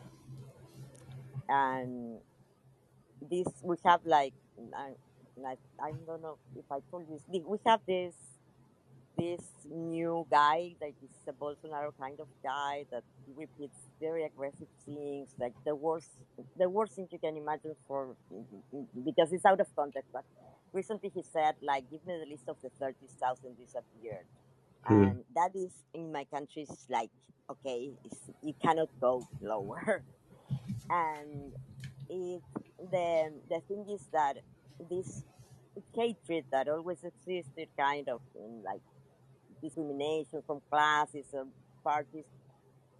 They the the happened that uh, a guy right uh, uh, tried to shoot the vice president. Right, he put a gun like Yeah. as Yeah. yeah okay. When when they got this guy and they started going around, they captured the cell phone, right of these people and those were exactly the, the, the things that they were telling each other, right? That was exactly the same things this, this guy and the other guy that is in his party are saying. Exactly. And things very Which guy? because uh, Milei, he's called Javier Milei. They were. And he he is very ridiculous. But one of the things they say is like taxes. Like taxes are ruining everything because like we have to get taxes away. Yeah. Yeah. And this Well, guy, yeah. Yeah. this guy that was repeating that was a guy who lived with, with who lived with his parents, right? Who has Mhm. who an employee who doesn't pay fucking taxes almost, right? Because in that regard, he doesn't know Yeah. what is it. And Well, yeah. I mean, probably it has a way to make people be fucking dumb. Like, look, I think I I'm starting to think people's like we're we're a weird species, you know. Like if it's almost like we feel things. What is it? There's some kind of God. I'm trying to call back to my psychology undergrad, and I just cannot remember. But I think there's some kind of like um, it's like post post action rationalization for things, right? So there's a lot of like times where we do some wild shit. We'll just go out and do something completely crazy, and then when someone asks the, the reason, some you said some bullshit or what? Pulsion, pulsion. Like I don't know how to say it in English. La pulsión de muerte in Eng- uh, death pulsion and life pulsion. Yeah. Okay. Yeah. Life potion. I've heard of a love potion, but not a life potion. But um, No, but no potion. No, the pulsion. no potion. When I, I I'm inventing the word because apparently I do that. Like words Okay. that, Okay. that I don't know how to is. Like I said in Spanish with certain accents, and I like pulsión in Spanish. It's like Okay. like Cool. Yeah. like But an urge uh, for death or an urge for life. Okay. Yeah. that Uh, and that's that's the thing is that people will so people will just do some wild shit and then when you ask them why afterwards they'll come up with a justification after the fact they don't really have a they can't articulate why it was before the fact it's rare right it's not it's it's usually like even the justifications that we give ourselves sometimes are not co- consistent absolutely. it's just we wanted to do some wild shit I just want to fucking do it, you know? And I think that when it comes to Yes. Or eh, do you even think it like that, or you just go and do it when it comes to no, well you like do, you do it. It's usually this. You feel some kind of compulsion, especially when we're talking about like impulsive things or things that are Well, more like compulsion, compulsion or pulsion. What I was talking right. about is that right? Yeah, is that Oh, okay. right? Yeah, that's right. That's that yeah, that's what yeah, yeah. Okay, that makes sense. Um so when people people will just feel that urge and be like, "Yeah, I got to do something." And then they'll do it and then boom, it's like after the fact they look for the reason. So him saying taxes, the truth is he's not in tune enough with himself or aware enough of himself to know why he did what he did. He just knows that he felt like shit and he wanted to do something. And this is what it felt like doing. And that's like, that's a real human thing. You know, it, I'm not saying that guy's like, I, I, I think it'd also be a mistake to like look at that guy and be like, oh, he's a piece of shit because his, because he can't tell or he can't articulate why he feels that sense of just like, I got to do something and then says taxes, right? It's, it's, these are the conditions. I don't think it's any. I don't think Right. it's unrelated that these conditions make people feel and act crazy, right? Like it's it's a it's like a feature. I mean, it's technically a bug, but like it's a feature. It's like a necessary consequence of the of the pressures that they're under. So Absolutely. you know, it's it's one But of the, there's it's a another line, yeah. Of course, listen. Of course, there's a line. Listen, was saying that of course, there's a line, right? That the the the the, the consequence for, not for this woman, right? The Yeah. president, not just for her, but the consequence of all of us. What would have been the next day? It would have been like civil war here. Look, a hundred percent Look, I get it. I get it. person in the face, Of course, like of course, that, of course. But you but know? but it's No, it's but the these thing things is, that how like many the people, how many people that are pushed, the, the, the way you're saying, like like uh, they are like Eh, punching someone, right, or or yeah. or something yeah. like that. How many people of this can be pushed, pushed, pushed, pushed, and and you will find the ones that are not centered enough to to you know because you you you will repress it right you will right. Well, face but you won't go and kill someone right but eventually of course, of course, Sally. Like I'm not so yeah I'm not trying to make an excuse for no the no no action i'm of going and going to try to kill somebody. it's dangerous no i'm not saying that any of those i agree that i'm not go, i'm not going to say oh those people are shitty people because that's not the solution even if I was like, for instance, there's this like, oh, these these, these people are racist. I mean, no, it's hmm not the solution because okay, you're what do you do? Uh, they're racist. Oh, that's their problem. No, no, no. These people are all our problems. I, I a problem, hundred your percent get that. I hundred percent Yeah. agree with that. I, I, the thing I will say is that a lot of these times, I I find that you have the most success where you just you uh, address the factors that lead to triggering to people into these spirals to begin with. I think I think a lot of the times that kind of preventative care, basically, or those preventative sort of measures, those those um, um what do you call them? They're not preventative, but there's also like post, like before No, shit no. goes I down, like talking. I know what you're yeah, yeah, preemptive, before I. It, it has whatever. it There- has There's another name word. In in medicine, right? Yeah, And yeah. Well, there's preventative care, which has a, a thing in medicine, and then there's kind of no, like preemptive sort of measures and mm-hmm. like no, but like, uh, like you're stopping the triggers, right? Like stopping the triggers from actually causing these things in certain people, and you won't always be able to stop all of them. You just won't. I mean, like look at John Lennon being killed by the guy who you know read. Catcher in the Rye, but like that, it's. I would like for when those things happen, Sally. I would like for when those things happen for us to have enough of an understanding as people to know that like we don't have to start a civil war because some guy cu- killed John Lennon No, no, because he had a mental no, illness. In the same way that this guy who's like taxes or whatever the fuck he's talking about, No, well, if I we could have the say, ability to actually say like, hey, well maybe he, you know you know, he, he Like, didn't actually kill her because of taxes or no, attempt to kill her. Maybe he's just crazy. happened? No, no, this is the taxis guy is one of that was there, and the other one, the, the, the, the other one is on jail. I mean, there's no, There's Mhm. nothing anyone can do. I mean, and the civil war. I mean, I wouldn't be, but this this thing that is is being this these two groups are once against each other since 1810 when the the Mhm. country was formed. Right? It's, it was going to go beyond control. But the thing is that, for instance, to make an example, as what you're saying, because we are people, they are lines people. This this guy has who said the taxes thing. He was hitting a journalist, right? And another journalist put this from like imagine Fox and CNN. Yeah, Mhm. this other guy who was the complete went and stopped him, right?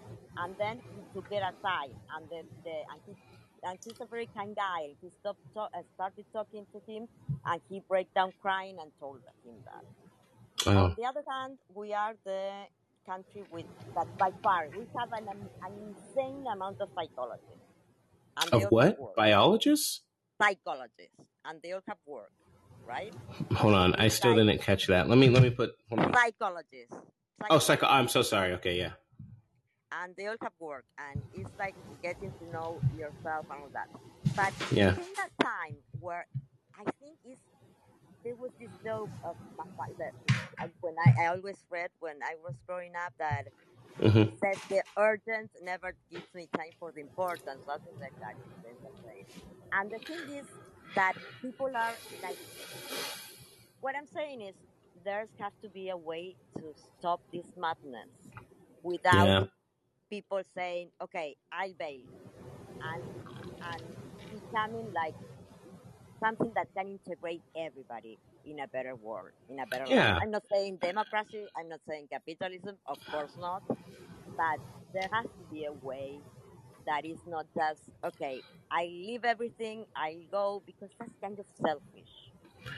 Well, I don't. Well, that part I don't understand. The I leave everything and I go part being selfish. I, I think what we mean is that like I think that I- if you can do if you can do that, it's because you have certain privilege.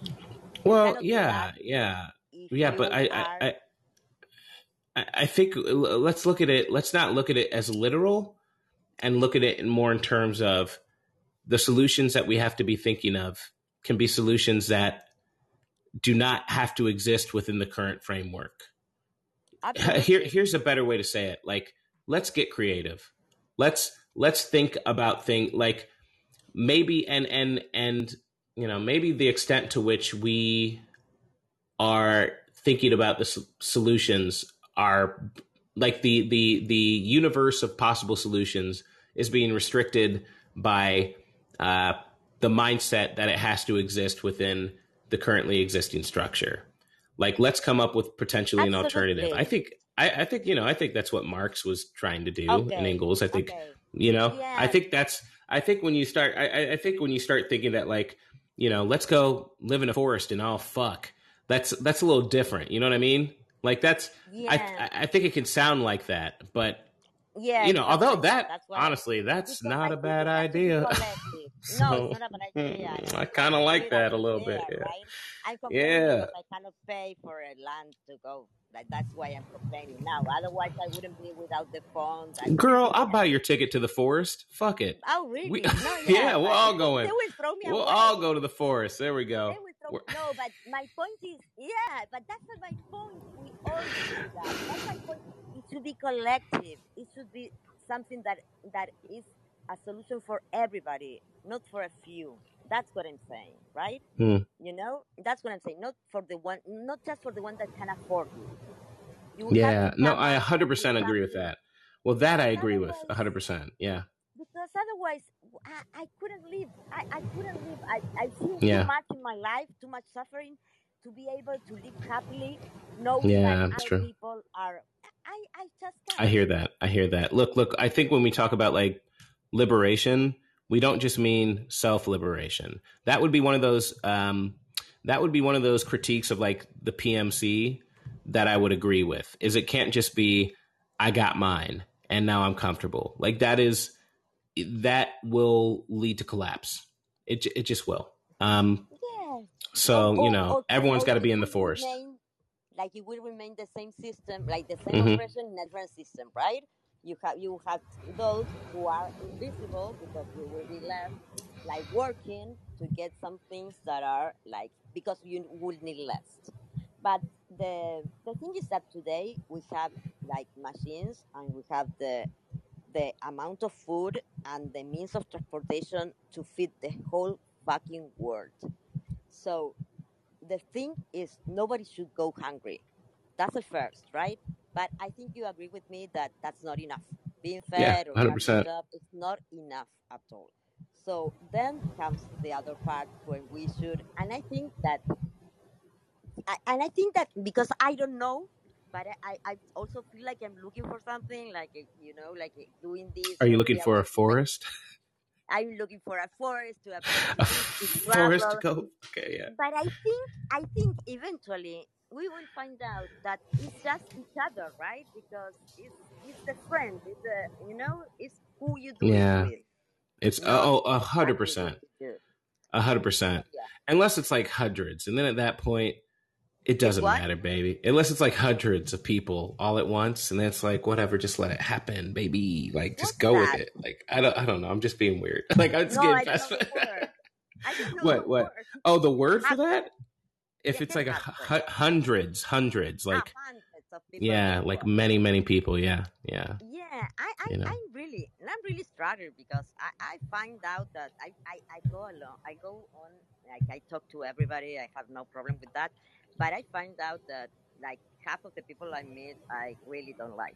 So that is, that is like, and to me, That's fair enough. thing is like, yeah, Yeah. to me, this thing is going to be like a challenge also. But I trust that I, I don't know because you you don't come to be like okay you in my community you don't you okay right but I don't know I, it's, it will work out somehow if there is like people not suffering and people not suffering Yeah. being okay not just being fed Mm-hmm. not enough okay Yeah. I leave Yeah. because I appreciate it. No, Sally, that's that's very good. I I I, I think we got somewhere. Uh, so I appreciate you calling in. I really no do. I, I really like talking to you I, I'll be back Yeah, please please come back. Yeah, I appreciate it. And I'll uh, again that forest offer. We're still we'll no we'll create a roster. We'll figure it out. We'll get there. We'll all get there, everybody. so I think we, we, should kick out some British rich guy or something from my from the land here, and no, I'm gonna we, fuck we him too. Nah, he's Something going there too, and I'm fucking him. That's what's happening in that forest. Uh, he's good. No, I'm kidding. Um, uh, uh, but no, uh, no, no, it's good It's speaking okay. with We you. can Yeah. like maybe if if we can offer something fun enough, he will take it, and we will all live together in this forest. Who maybe, maybe knows? he, maybe he can fund everyone. Maybe he'll, he'll change his ways. Be like, "Oh, bit Yeah, bad Brit. absolutely. Now I want to go to the forest to fuck everyone." And I'll be like, "All right, well, I believe you now. It's okay." But yeah, thanks a lot, Sally. I, I thanks for calling in. Okay, see you. All right, take care. Bye. Talk to you. All right, bye. Andrew, what's up, man? How you doing? Oh, Andrew's still in the forest fucking. He can't hear any of us. See, Andrew's actually living the life that we say we want to live. You know, he's achieved the socialist dream. He's surrounded by 10 formerly wealthy Brits. and they're just fucking going to town, dog. All of them. Well, while we wait for him to uh, finish, but um, uh, I'll say the last thing about this. Uh, I'll give the wrap up now, and then you know if he's back, then he's back. If he's not, he's not. Look, we've we've kind of gone a little bit away. We talked a little bit towards this last hour about more of like the sacred and uh, got more into like what the socialism socialism revolution looks like, who should be liberated, and all this stuff. But the original topic was this war in Ukraine, was this attack on the Crimean Bridge, was this realization that this is probably look, this looks like if it's not the Ukrainians who did it sneakily, it it there have been a couple of different events now that all look like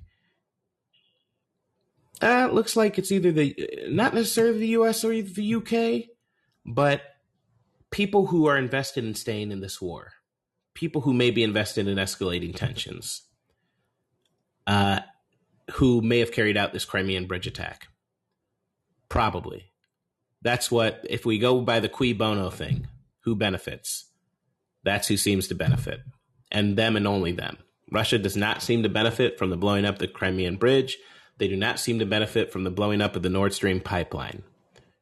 Uh, both of those events actually hurt Russia and escalate tensions, which, you know, maybe you can argue Russia wants to escalate tensions, but again, you have to give me a reason why Russia is going out of its way to fuck itself into using nukes, into having to use nukes, into potentially causing the USA to respond with nuclear warfare in Russia. Because if Russia starts using nukes in Ukraine, we're I don't think that's the end of it, buddy. I think we keep going. And with this Nord Stream pipeline being blown up, and then also the Crimean Bridge explosion, uh,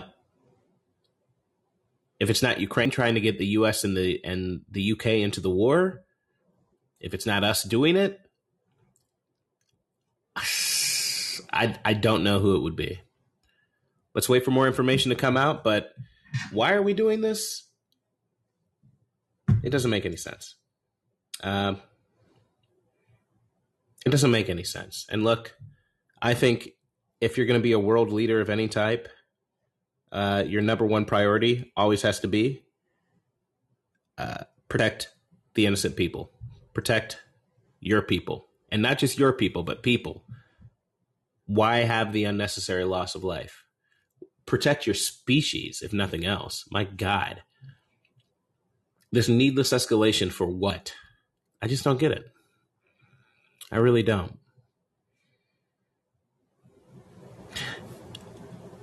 What I do get is getting into the forest. And these people are really missing that forest from the trees, baby. And that forest is not for war, it's for fucking. That's what the forest is for, baby. We're going to the forest. I'm going right there, baby. Andrew's still there. Andrew is just Oh my God, the pleasure, the pleasure, the pleasure that Andrew must be feeling now in every one of his bones from the British forest men. Uh, we're just gonna end. That's it. That's the end of the night. Andrew having too much fun fucking in the forest, y'all. It just is what it is. But guess what? If he's in Utopia, I'm not gonna take him out of it. I just hope that we can all get there before these nukes start dropping.